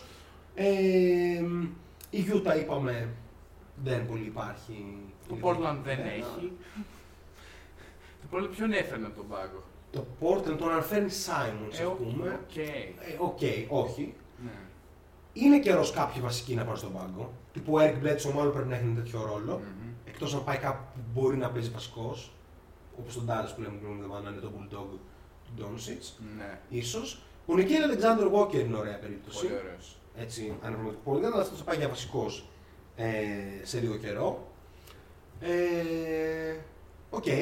Τώρα, ας πούμε, ο Λάουρι για παράδειγμα, Ο Λάουρι μάλλον για βασικός είναι Ναι, ακόμα. Ναι. Αλλά ο Μάλακάι Φλίν είναι Ο ωραία Μαλακάι περίπτωση. μ' άρεσε Και ο πάρα Πρίτσαρντ είναι ωραία περίπτωση αναπληρωματικού guard. ναι. Α πούμε, ο Ντράγκητς είναι πολύ ωραία περίπτωση. Εντάξει, ο Dragic είναι ο ορισμός του έκτου παίκτη. Ναι, ναι, Έχει- ναι. Το έχει ορίσει. Ναι. και, και ο Ναν είναι καλή περίπτωση να έχεις από τον πάγκο. Ναι, Ναι, ισχύει. δεν είναι κακό. Ναι, ναι, ναι, ναι. Έτσι. Α πούμε, ο Mike James δεν είναι καλή περίπτωση να φέρνεις τον πάγκο σου. Ο Mike Και- James δυστυχώς είναι περιορισμένος από το κορμί του. Εγώ νιώθω ότι άμα ήταν Αυτό ένα. και το mentality του. Το mentality του θα μπω και θα τα πάρω όλα και δεν θα τα δημιουργήσω, ας πούμε. Δεν. Ναι. Μπορεί να κάνει ένα καλή regular βέβαια, άμα το κρατήσουν εκεί πέρα στο, στο Brooklyn. Α, άρα που καταλήγει αυτή η κουβέντα μας; Όταν η ομάδα, ας πούμε, όταν οι Nets και οι Bucks έχουν τον Jeff Teague, Mike James, έτσι. Όταν α, οι Clippers δεν έχουν, αν πούμε, και η Utah, καταλαβαίνουμε ότι υπάρχει μια τεράστια έλλειψη σε αυτό το κομμάτι και το NBA καλείται αυτό το πράγμα να το καλύψει. Οι ομάδες του NBA καλ- καλούνται να το καλύψουν αυτό το πράγμα. Και ποια είναι η μεγαλύτερη ευκαιρία να το καλύψουν, free agency, με ανακάτεμα της τράπουλας, σε αλλαγή ρόλου παιχτών, ξέρεις, παίρνει ο άλλος τον Μπλέτσο για ένα πνευματικό, παίρνει ο άλλος τον, ε, ξέρεις, τον χύψη ή βγάζει κάποιο, κάποιο λαγό από το, από το καπέλο τύπου Emmanuel Moutier. Θυμάσαι που συζητιόταν. Ή αυτό ή τι. Ήταν εκεί. Ναι, ναι, ναι, ναι, στο γιατί, σπάτι. δεν, γιατί υπήρχε ένα κενό εκεί πέρα. Έτσι, Τζάρετ Τζάκιο. Σε μην 39 ετών παίζει στο Big 3 τώρα το καλοκαίρι. ε, Τέλος πάντων, α- αυτή η πλειστηρία θα μπορούσε να έρθει και μέσω Ευρώπης. Ναι. Δηλαδή, εγώ σκεφτόμουν να φίλε το Μίτσιτς σε μια ομάδα να είναι αναπληρωματικός γκάρντ. Τον Καλάθη ακόμα. Όχι σε μια καλή. Πάγκος. Ο Καλάθης δεν θα μπορούσε να είναι σε μια καλή Ο Πάγκος. λόγω του απέσιου σου. Ο Κέβιν Πάγκος. Απορώ που δεν τον κοίταξαν. Είναι λίγο undersized. Είναι πολύ undersized. Ναι, είναι πολύ undersized. Έτσι. Ο Αλλά Shabazz είναι πολύ Napier απορώ πώς Ο υπέγραψε στη Shabazz Zenit Napier και δεν γύρισε στο Μεταγραφή αεροδρομίου. Για λίγο. Ναι, μεταδρομή, φοβερή μεταγραφή. Το είχαμε πει κιόλας σε, σε Ναι, πόντους, ναι, το ναι. είχαμε πει. Το είχαμε Σέλβιν Μάκ λέει στο Φάδα καλησπέρα. ε, αλλά η καλύτερη ευκαιρία για να καλύψουμε αυτό το κενό και μπαίνουμε σε αυτή τη συζήτηση είναι το draft. Ναι. Και μπαίνουμε αρκετά οικεία και στους δυο σας, στο draft. Στο νούμερο 31, οι Bucks διαλέγουν. Είναι σωστή η επιλογή Ρόκας Γιωκου- Ρόκας Γιωκουμπάιτης. Κάπου εκεί είναι projected. 40 με 30. Ναι. Μιλάμε για 19-20 χρονών παίχτη που ξέρει μπάσκετ, είναι ένα 94-95 ψηλός γκαρντ δηλαδή. Το αποδεικνύει και με ένα επιθετικό rebound που είχε πάρει στην τελευταία φάση του Ολυμπιακού με τον Σεφ και πήρε τις δύο βολές. Ε, ξέρει μπάσκετ, ψηλός γκαρντ, μικρός, έχει παίξει στο υψηλότερο επίπεδο εκτός του NBA και ξέρει δηλαδή τι σημαίνει να παίζει δύσκολους αγώνες κλπ. Εμένα μου φαίνεται η ιδανικότερη επιλογή για τους Bucks. Τύπου, μάλλον δεν θα βρουν στη free agency, εκτός αν μας κάτσει ο Derrick Rose, ας πούμε, δεν θα μας κάτσει. Δεν υπάρχει. Ναι, Ε, δεν έχω ακριβώς αίσθηση του τι θα υπάρχει στο 30, στο 31, ποιο είναι το 31, ε, εκείνη τη στιγμή. Έχουμε ένα πολύ άκυρο σχόλιο. Ο Sunshine 7, τον οποίο καλησπερίζουμε, Ναι. μάλλον μπήκε τώρα, λέει ο Αντοκούμπο δεν έκανε κάτι στην πρώτη περίοδο όταν οι Suns παίξαν σύστημα ρόμβο, ρόμβο, φάνηκε στην πρώτη περίοδο. Μπερδεύτηκα λίγο εγώ. Δεν ξέρω, ε, έχουμε τελειώσει όμως με τον τελικό στο φίλο Sunshine 5, ε, Sunshine 7. Αν θέλει να μας πει λίγο πιο συγκεκριμένα γιατί μπερδευτήκαμε και το συζητάμε στο τέλος ξανά, ίσως έτσι ένα τελευταίο σχόλιο. Ε, ναι, τώρα στο 31 οι Bucks, από όσο τον έχω δει εγώ, ε, ε, μου αρέσει. Δεν ξέρω αν είναι NBA material. Ε, Δεν, δεν Ε, έχει είναι- χαζαριά όμως. είναι ένα στο, βέ- τρια- στο στο νούμερο 31, 31. δηλαδή, οκ, ναι. πάρ' τον, δες τον στο training camp και στείλ τον πίσω στους Ζαλγκίρις, αν δεν σου αρέσει. ναι. Έτσι. Αλλά δες τον στο training camp γιατί θες guard και δεν έχεις. Δηλαδή, ξέρω εγώ, έχεις τον Jeff Teague. Αυτό σου αρκεί. Είναι για να αρκετά τον δεις. αθλητικός βέβαια. Είναι και γεμάτο, γεμάτο κορμί. Ναι, το οποίο μετράει. Ε, Και επίσης είναι και θα έχει μετρημένο ρόλο από την αρχή το οποίο ίσω θα μου Επίσης, βοηθήσει. Θα το- έχει ενδιαφέρον. Κοίτα, το ναι. 3,5 assist για 0,7 λάθη στην Ευρωλίγκα. Πολύ τίμιο. Εντάξει. Ναι. Το βλέπεις. Ε, ναι, δεύτερο ε, στοιχείο για το, για το draft, στο 20, ήθελα να σχολιάσουμε την Ατλάντα. Η οποία Ατλάντα τι χρειάζεται, παιδί μου; Είναι μια ομάδα που έφτασε στους τελικούς ανατολής, τι πιστεύω ότι χρειάζεται; Η Ατλάντα είναι κά... κάπως γεμάτη. Ε, πιστεύω ότι και με επιστροφή Hunter ε, Reddish. Είναι γεμάτη σταθερά, Είναι γεμάτη σταθερά, 100%. full. Ε, δεν ξέρω τι θα γίνει με τον Collins, νομίζω κάπου εκεί εξαρτάται. Με, Με, με τον Collins. με τον Collins. Δηλαδή αν φύγει ο Collins, Δεν θα φύγει. αν Δεν φτάνει τελικού Ανατολής και αφήνεις το οποιοδήποτε. Απλά το χρυσοπληρώνεις. Ναι. Δυστυχώς. Δυστυχώς ναι. Θέλει όμως κάποιον παίκτη εκεί, εγώ νιώθω. Αλλά το βασικότερο όλων ε, νομίζω είναι να βρεθεί η αλλαγή του Young. Γιατί δεν είμαι τόσο σίγουρος Τόσο ότι. Down, δηλαδή. Δεν είμαι τόσο σίγουρος ότι ο Lou Williams μπορεί να τραβήξει Ναι. ξανά. Είναι άλλος Ε, παίκτη και. Ναι. Δηλαδή δεν καλύπτει. Δηλαδή για για Ατλάντα είναι Πάντως ομάδα- είχαν το Ρόντο και είδαν ότι δεν τους κάνει. Ναι. Και τον άλλαξαν με τον Lou Williams. Εντάξει, το Ρόντο βέβαια είναι και λίγο. έχει κάποιες ιδιαιτερότητες. Ναι, ισχύει. Ενώ μπορεί και να μην πολύ ψήνονταν. Backup point guard συμφωνεί ο Εγώ Σοφάδο ότι πιστεύω. θέλει Ατλάντα. Λέει ανταλλάσσει το Lou Williams για κάτι καλό. Ή για δύο καλά πράγματα. Ναι. Ε, το Lou Williams δεν τον ανταλλάσσει για τίποτα άλλο πέρα από second round pick. Ναι. δεν Είναι, πολύ value. είναι έτοιμος να- να σταματήσει το μπάσκετ, ξέρω εγώ. Ενώ μια Κάνει- καλύτερο playmaker στην ηλικία του. Δεν- Και θες πιο playmaker παίκτης, όχι τόσο. Ναι, αλλά δεν τον ανταλλάσσει γι' αυτό γιατί δεν τον πάρει. Κανείς δεν θα δώσει, ξέρω εγώ, έναν 25χρονο ή 23χρονο point guard. Δεν θα- Ούτε τον Darius Jones. Τον Elfrid Payton. Ο Elfrid Payton, παιδιά, είναι καλή περίπτωση ένα του guard. Φέτος βέβαια έπαιζε βασικό χωρί λόγο. Δεν. Φίλε, ξέρεις πού να πάει ο Elfrid Payton; Το έλεγε ο Μαυράκης στο αυτό που κάνουμε με τους Warriors και θα ανέβει σε λίγο καιρό στο YouTube. Στους Warriors. Και να παίρνει χρόνο με τον Γκάρι μαζί. Γιατί να κουβαλάει την μπάλα ο Elfrid που δεν θα σου φάει ποτέ και να βρίσκει με πάσα, δηλαδή ξέρεις, την ώρα που είναι στον πάγκο ο Green, Ναι. δηλαδή να είναι ο Elfrid Ε, και ο ο Κάρι, κουβαλητής. ο Κάρι, ο Τόμσον και να κατεβάζει την μπάλα ο Elfrid και να τους βρίσκει. Πα, πα, πολύ καλός σε αυτό. Ναι, είναι καλός σε αυτός. Πολύ καλός σε αυτό. Ε, DJ Augustin. Θυμήθηκα τώρα. Πω, Δεν ξέρω αν, α- αν υπάρχει ακόμα. Ε, ναι, για μένα η Ατλάντα χρειάζεται ένα, ένα combo guard. Ένας, σ- βασικά, πώς τον LaVine παλιά στους Wolves, που ήταν έτσι και λίγο ασώδιο και τέτοια. Και δεν ξέρω, πρέπει να, να δει ο κόσμος που πούμε λίγο το Bouknight του UConn, ο οποίος είναι ο LaVine. Αν το δείτε, είναι σαν τον Zach LaVine, είναι explosive, είναι 3 level scorer κλπ. Και κάτι τέτοιο χρειάζεται στο. Θεωρώ ότι χρειάζεται η Ατλάντα. Δηλαδή κάποιον παίκτη παιδί μου, που να κάνει αυτό που κάνει ο Λου και να αντικαταστήσει το Λου στη free agency. Ναι.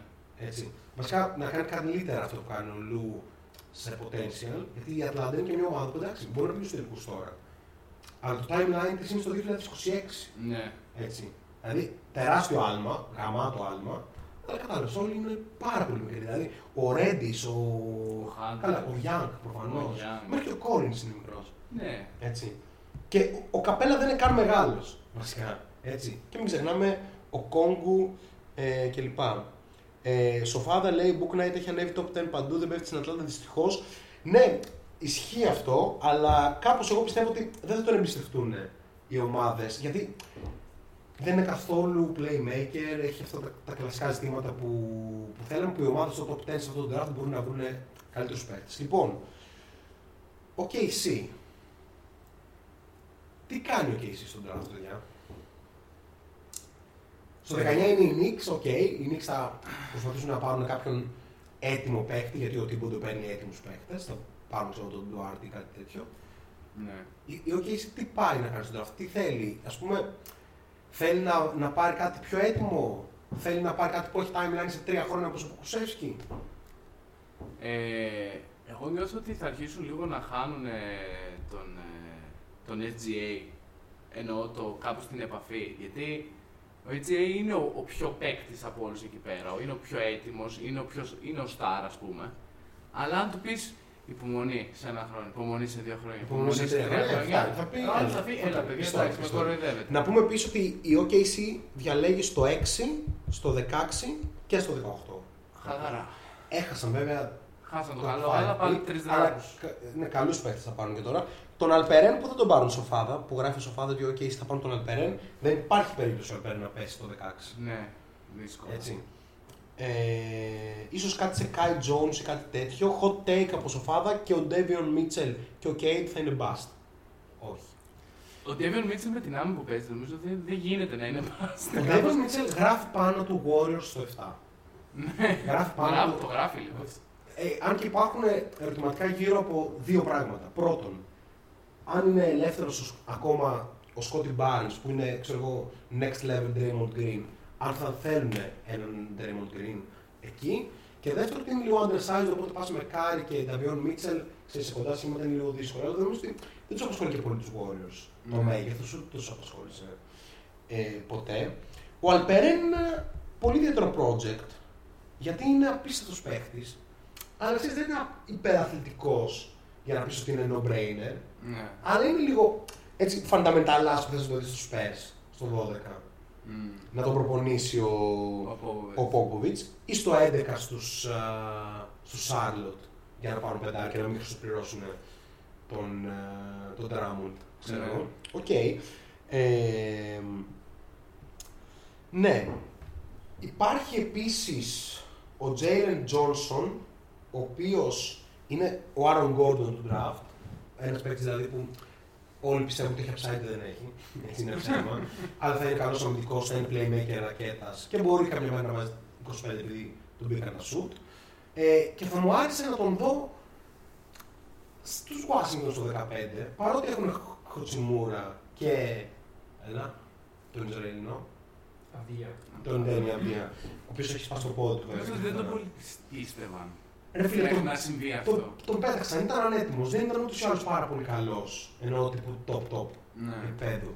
Και μπήκε με τα σκυλιά εκεί πέρα τον Beal και τον Westbrook που θέλουν όλες τις μπάλες και θέλουν να μπουν και στα play-off. Και τελικά την πάλεψαν, βέβαια. οι Ναι, Wizards. οκ. Και με το χειρότερο προπονητή ever. Ε, Ο οποίος πήγε βοηθός στο Portland. όχι στο, στο Portland. Δεν θυμάσαι- Δεν θυμάμαι. Γάμο, Τώρα κολλάω. Κάπου πήγε βοηθός πάντως. Αλπερέν, λέει ο Σοφάδα, όποιος τον πάρει θα κάνει trade down να πάρει και άλλα πράγματα. Ναι, όλα αυτά θα τα δούμε. Είναι πολύ ενδιαφέρουσα η βραδιά του, του draft φέτος. Ε, εντάξει, τώρα το Ορλάντο έχει δύο θέσεις στο top 10.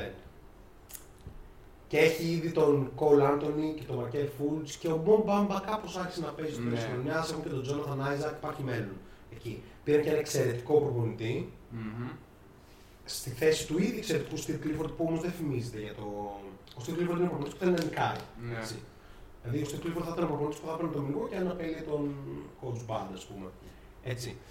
Οκ, εντάξει τώρα για Cunningham, Jalen uh, Suggs, Jalen Green. Τα είπαμε και στο προηγούμενο. Ναι, δεν χρειάζεται. Δεν χρειάζεται να πούμε. Ένας παίχτης που αξίζει ε, να δούμε και θα κινηθεί τώρα κάπως μάλλον εκεί γύρω στο 12 με 17 είναι ο Jared Butler, Α, ο ναι. οποίος ήταν μαζί με τον Davion Mitchell στο Baylor, ήταν ο most outstanding σαν το MVP του NCAA για το Final Four, αλλά τι έπαιξε με αυτόν; Δεν μπορού... Υπήρχε κίνδυνος να μην γίνει επαγγελματίας μπασκετμπολίστας λόγω του ότι έχει κάτι πρωτόκολλο το NBA που πρέπει να περνάνε όλοι οι παίχτες πριν τον draft και δεν τα πέρασε.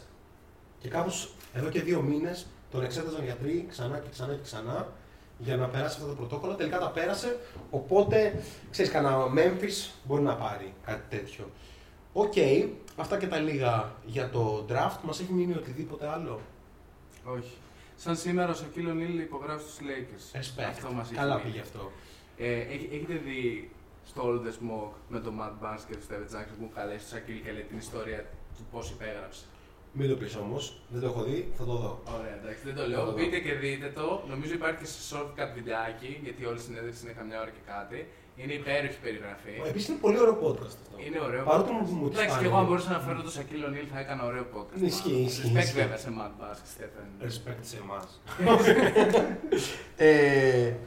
ε, Rich Paul Adele σας έχει μείνει. Άρης πολλά. Η Adele, Η Adele. το είδατε αυτό; Ναι, που έβγαλε μια. σοκαρισμένη. ε, Έβγαλε, όχι, έβγαλε επίτηδε. Έβγαλε κορώνα Α, τι- στο κάρμο του το, το, το κούμπο για να τον αποσπάσει από το να καρφώσει την μπάλα, ξέρω εγώ. Ό,τι και να κάνετε θα έρθει στο Milwaukee. ναι. Ε, και τι άλλο λέει η Σοφάδα, λέει Space Jam 2 και επίσης να σχολιάσουμε ο Suns in, 5, ο Suns in 7 λέει οι Suns είχαν 4 παίκτες στο γραφιστό και ήταν σε σχήμα ρόμπο και δεν μπορούσε να μπει και να καρφώσει όλο το κούμπο. ναι, αυτό που συμβαίνει όλα τα χρόνια. Ναι, το στα βασικό playoff. είναι όμως ότι λίγο το κούμπο το, το ξανά έκανε, δεν το έκανε μόνο στο Game 5 αυτό. Ναι, Το ξανά έκανε, το έκανε και στο Game και, στο, και σε μια 40 διάρκεια το κούμπο το έκαναν. ναι. Έτσι. Αλλά εξηγήσαμε σε βάθος το γιατί οι Bucks είναι μπροστά και δεν έχει να κάνει τόσο πολύ με την άμυνα των Suns, όσο με μια συνολική υπεροχή σε πολλά πράγματα των Bucks που κάνουν μια ανακεφαλαίωση είναι όλα τα επίπεδα στον αγωνιστικό χώρο εκτός από το shooting. Και το τόσο καλύτερο shooting των Suns τους επιτρέπει να είναι ακόμα στη σειρά. Θέλω ότι ο Γιάννη σε μια κακή μέρα θα βάλει 26. Έτσι. Ναι, Δηλαδή και θα δεν- δεν θα μείνει κυκλοφορήσει. στους 10. Ναι. Δεν θα μείνει στους 10. ναι. Space Jam του, Εγώ δεν έχω δει ακόμα, οπότε δεν έχω Ούτε άποψη. Εγώ. Ούτε εγώ το έχω δει. Άρα. Κακές κριτικές έχει, αλλά κακές κριτικές έχει και το άλλο. Και Ναι, γενικά ρε παιδιά. Γενικά έχουν είναι έτσι ότι παιδικό. είναι παιδικό και Αυτό μπαίνουν δεν- σαραντάριδες Ναι. και λένε Ο Ο- Λεμπρόν θέλει να περάσει το Lakers του Jordan και αυτό έβγαλε την ταινία. Τι- Τι Ε, Όπως σημαίνει αυτό έχει το προηγούμενο είναι για παιδιά.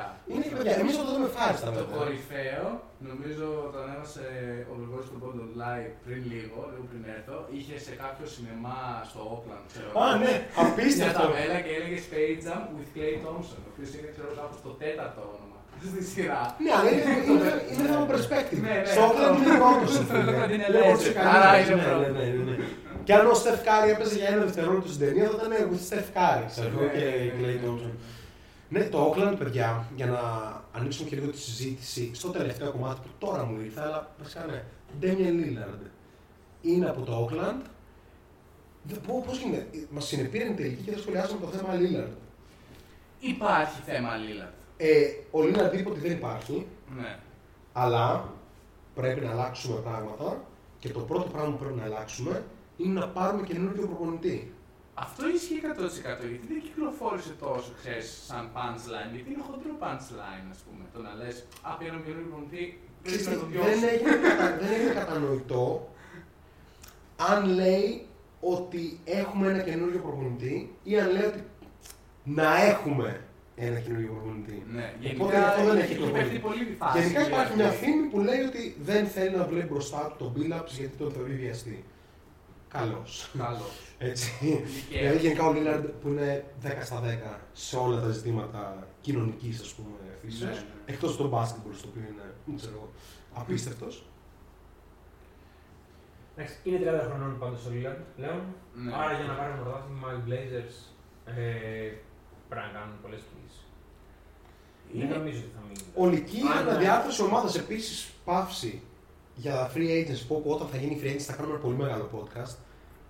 Πόσε ώρες δηλαδή. Ε, ναι, δεν ξέρω. Τριώρο. Ναι. Χάρη Giles μένει ελεύθερος. Misutilized όσο πάει Ναι. στο αυτό το Δυστυχώς. θλιβερό σε ό,τι έχει να κάνει με ανάπτυξη νέων παιχτών Terry Stotts. τα τελευταία χρόνια τουλάχιστον. Ε, πολύ ωραίος για πολλές ομάδες playoff ο Giles σαν Ναι, Σκέψου λίγο τον Giles σαν πραγματικό center οι Suns. ισχύει. Έχουν ένα κανονικό center, Ο Καμίνσκι τι κάνει; ο Καμίνσκι δεν μπορεί να παίξει άμυνα. Ναι. Έτσι. Βασικά, Το θυμάμαι κατά μάτς της Φρανς regular, Φρανς ήταν Καμίνσκι είναι, αδύνατο. είναι αυτόματο μείον 29. Έτσι. Είναι Ναι. η απάντηση, αυτό που λέγαμε στην προάλληση, η απάντηση στον Jeff Teague. Ε, Ε, ναι, παιδιά, πού θα θέλετε να δείτε το Lillard σε ένα επιθετικό σενάριο που σου λέει ότι φεύγεις; ε, Αλλά ρεαλιστικό τώρα με τους Lakers.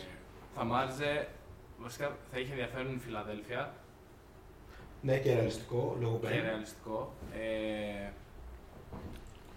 Τα ρεαλιστικά σενάρια να πούμε ότι είναι η Νέα Υόρκη, γιατί έχουν χώρο στο cap Σωστά. space και assets να δώσουν.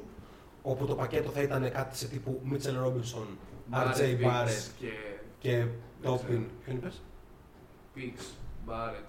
Είπα Μίτσελ Ρόμπσον. Α, Pix. Pix. Ναι, Pix, Barrett, Robinson και Topin. Και το. Αυτό θα ήταν και θα έρθει στο Lillard με τον Randall. Ωραίο.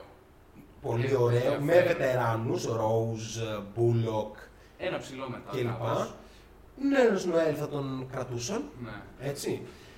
Και, και τον Τίμποντο έχεις στη φάση, Τας Γκίψον, κλασικά. Πολύ ωραία φάση θα ήταν Ναι, ναι. αυτή. Και ο Λίλαντ, ξέρεις, να μην πάει σε μια υπερομάδα. Βασικά κάθε φορά που θα έπαιζαν οι Knicks σε μάτς θα δεν ξέρω κάπως Το γήπεδο θα, θα θα έχει όλο. έκλεινε η περιοχή Ναι, όλη. ναι, θα έχει γινόταν όλο. κάτι όλο Πολύ μπράβο. ωραίο θα ήταν αυτό. Στους Sixers επίσης με τον Ben Simmons ως κεντρικό πακέτο και Ναι. κάποια pick, μάλλον ίσως και τον Tyrese Maxey μαζί. Καλά, κλπ. Thybulle, Στους δύσκολο. Warriors επίσης υπαρκτό σενάριο με Υπαρκτό, τον με Wiggins, Wa- Wiseman Pick. και τα δύο pick. Και τα δύο pick μάλλον. ναι. Έτσι. Και λοιπά. Ε, πού αλλού; Εντάξει, ας πούμε θα μπορούσαν να πάεις στους Spurs, αλλά δεν έχουν τίποτα να δώσουν πίσω. Ναι. Οι Spurs πότε θα πάρουν ένα καλό παίκτη. ρε φίλε; Έναν, έναν DeRozan στα καλά του όμως. Ο DeRozan έτσι μάλλον δεν θα μείνει. Και εγώ πιστεύω ότι κάτι, κάποιο τρέι θα γίνει εκεί για κάτι Ναι. νεανικό συν κάποιο φόρτωμα. Δηλαδή είχε ακουστεί σε μια φάση υποθετικά σενάρια, το είχαμε πει νομίζω και την προηγούμενη φορά, τερόζαν για κάποιο πακέτο με Κούσμα, Χάρελ και Πικ. Αλλά μπορεί να το δούμε εύκολα οπουδήποτε τον Τερόζαν. Γιατί Ναι. έχει ένα value το οποίο οι ομάδες δεν, δεν είναι τρελά υψηλό, αλλά αυτά που μπορεί να προσφέρουν είναι Όλες, πολλά. όλες οπότε θα ήθελαν κάπως- τον DeRozan, αλλά καμία δεν θα ξεσχιστεί να τον πάρει. Ναι, Αυτό. είναι κάπως πολύ καλή επιλογή για τρίτος. Ναι, ναι, ναι. αυτό και κάπως οι ομάδες νομίζω ότι μπορούν να ελιχθούν για Είσαι να για το δεύτερος πάρουν. δίπλα σε ένα πολύ καλό πρώτο. Dallas. Ναι, εντάξει. Θα μπορούσε. Cool φαίνεται αυτό και. Δεν είναι ακριβώς δεύτερος. Και στους Lakers ακόμα. Εντάξει, το στους είπες Lakers, τρίτο ναι. βέβαια, στους Lakers σαφές. Οκ, λοιπόν, έχουμε καιρό να τα πούμε για, τη συνε- για την ε, free agency. Να πούμε ότι πότε θα σταματήσουμε το shot clock, guys. Ε, εντάξει, θα, σίγουρα θα λείψουν τις δύο πρώτες εβδομάδες του Αυγούστου. Ε, η φάση είναι ότι μετά το draft, ναι. ίσως κάνουμε κάποια special στο YouTube ή στο Facebook και κάνουμε free agency, δεν free agency για να λείψει. Και στην Ναι, παραγωγή εντάξει. στην παραλία. Γεια σας παιδιά. Ε, Την Υπέγραψε καθημερινή υπέγραψε ο ενημέρωση. Kelly Oubre τελικά στους Knicks. Οκ. Μόνο... Όπως Το περιμένεις Lillard για να με κλείσεις λύσαμε Ούμπρε. μπροστά, sorry. Λες Λίλα, τα λες Λίλα, Λίλα. Ε, καλά, στην έρευνα δεν γίνεται αυτό κάθε χρόνο. Κάθε χρόνο περίμενε το Zion, του Γεμπάρ. Εντάξει, οκ. Λοιπόν, αυτοί ήμασταν. Μεγάλο podcast σήμερα. Ναι. Ε, ελπίζουμε να το απολαύσατε όσο εμείς. Like, subscribe κλπ. σε όλες τις πλατφόρμες του πλανήτη γιατί υπάρχουμε. Μπλουζάκια με PM και τέτοια. Και επόμενο στο podcast την επόμενη Δευτέρα. Στο ενδιάμεσο σίγουρα κάτι θα γίνει γιατί θα έχουμε. Ε, τελικούς αύριο. Τι θα έχουμε; Πρωταθλητή. Πρωταθλητή. Πρωταθλητή. Καλά, Θα σίγουρα, έχουμε σίγουρα σίγουρα θα έχουμε πρωταθλητή. πρωταθλητή μέχρι το επόμενο στο Αναγκαστικά. στο podcast. Αλλά μάλλον μας βλέπω για λαϊβάκι. Τι μέρα που σήμερα, Δευτέρα, αύριο το βράδυ είναι το ματς. Αύριο το βράδυ. είναι το ματς. Ξημερώματα Τετάρτη. Σήμερα είναι Τετάρτη. Ε, Τετάρτη θα έχουμε podcast, παιδιά. Peace! Καλό βράδυ. Καλό βράδυ.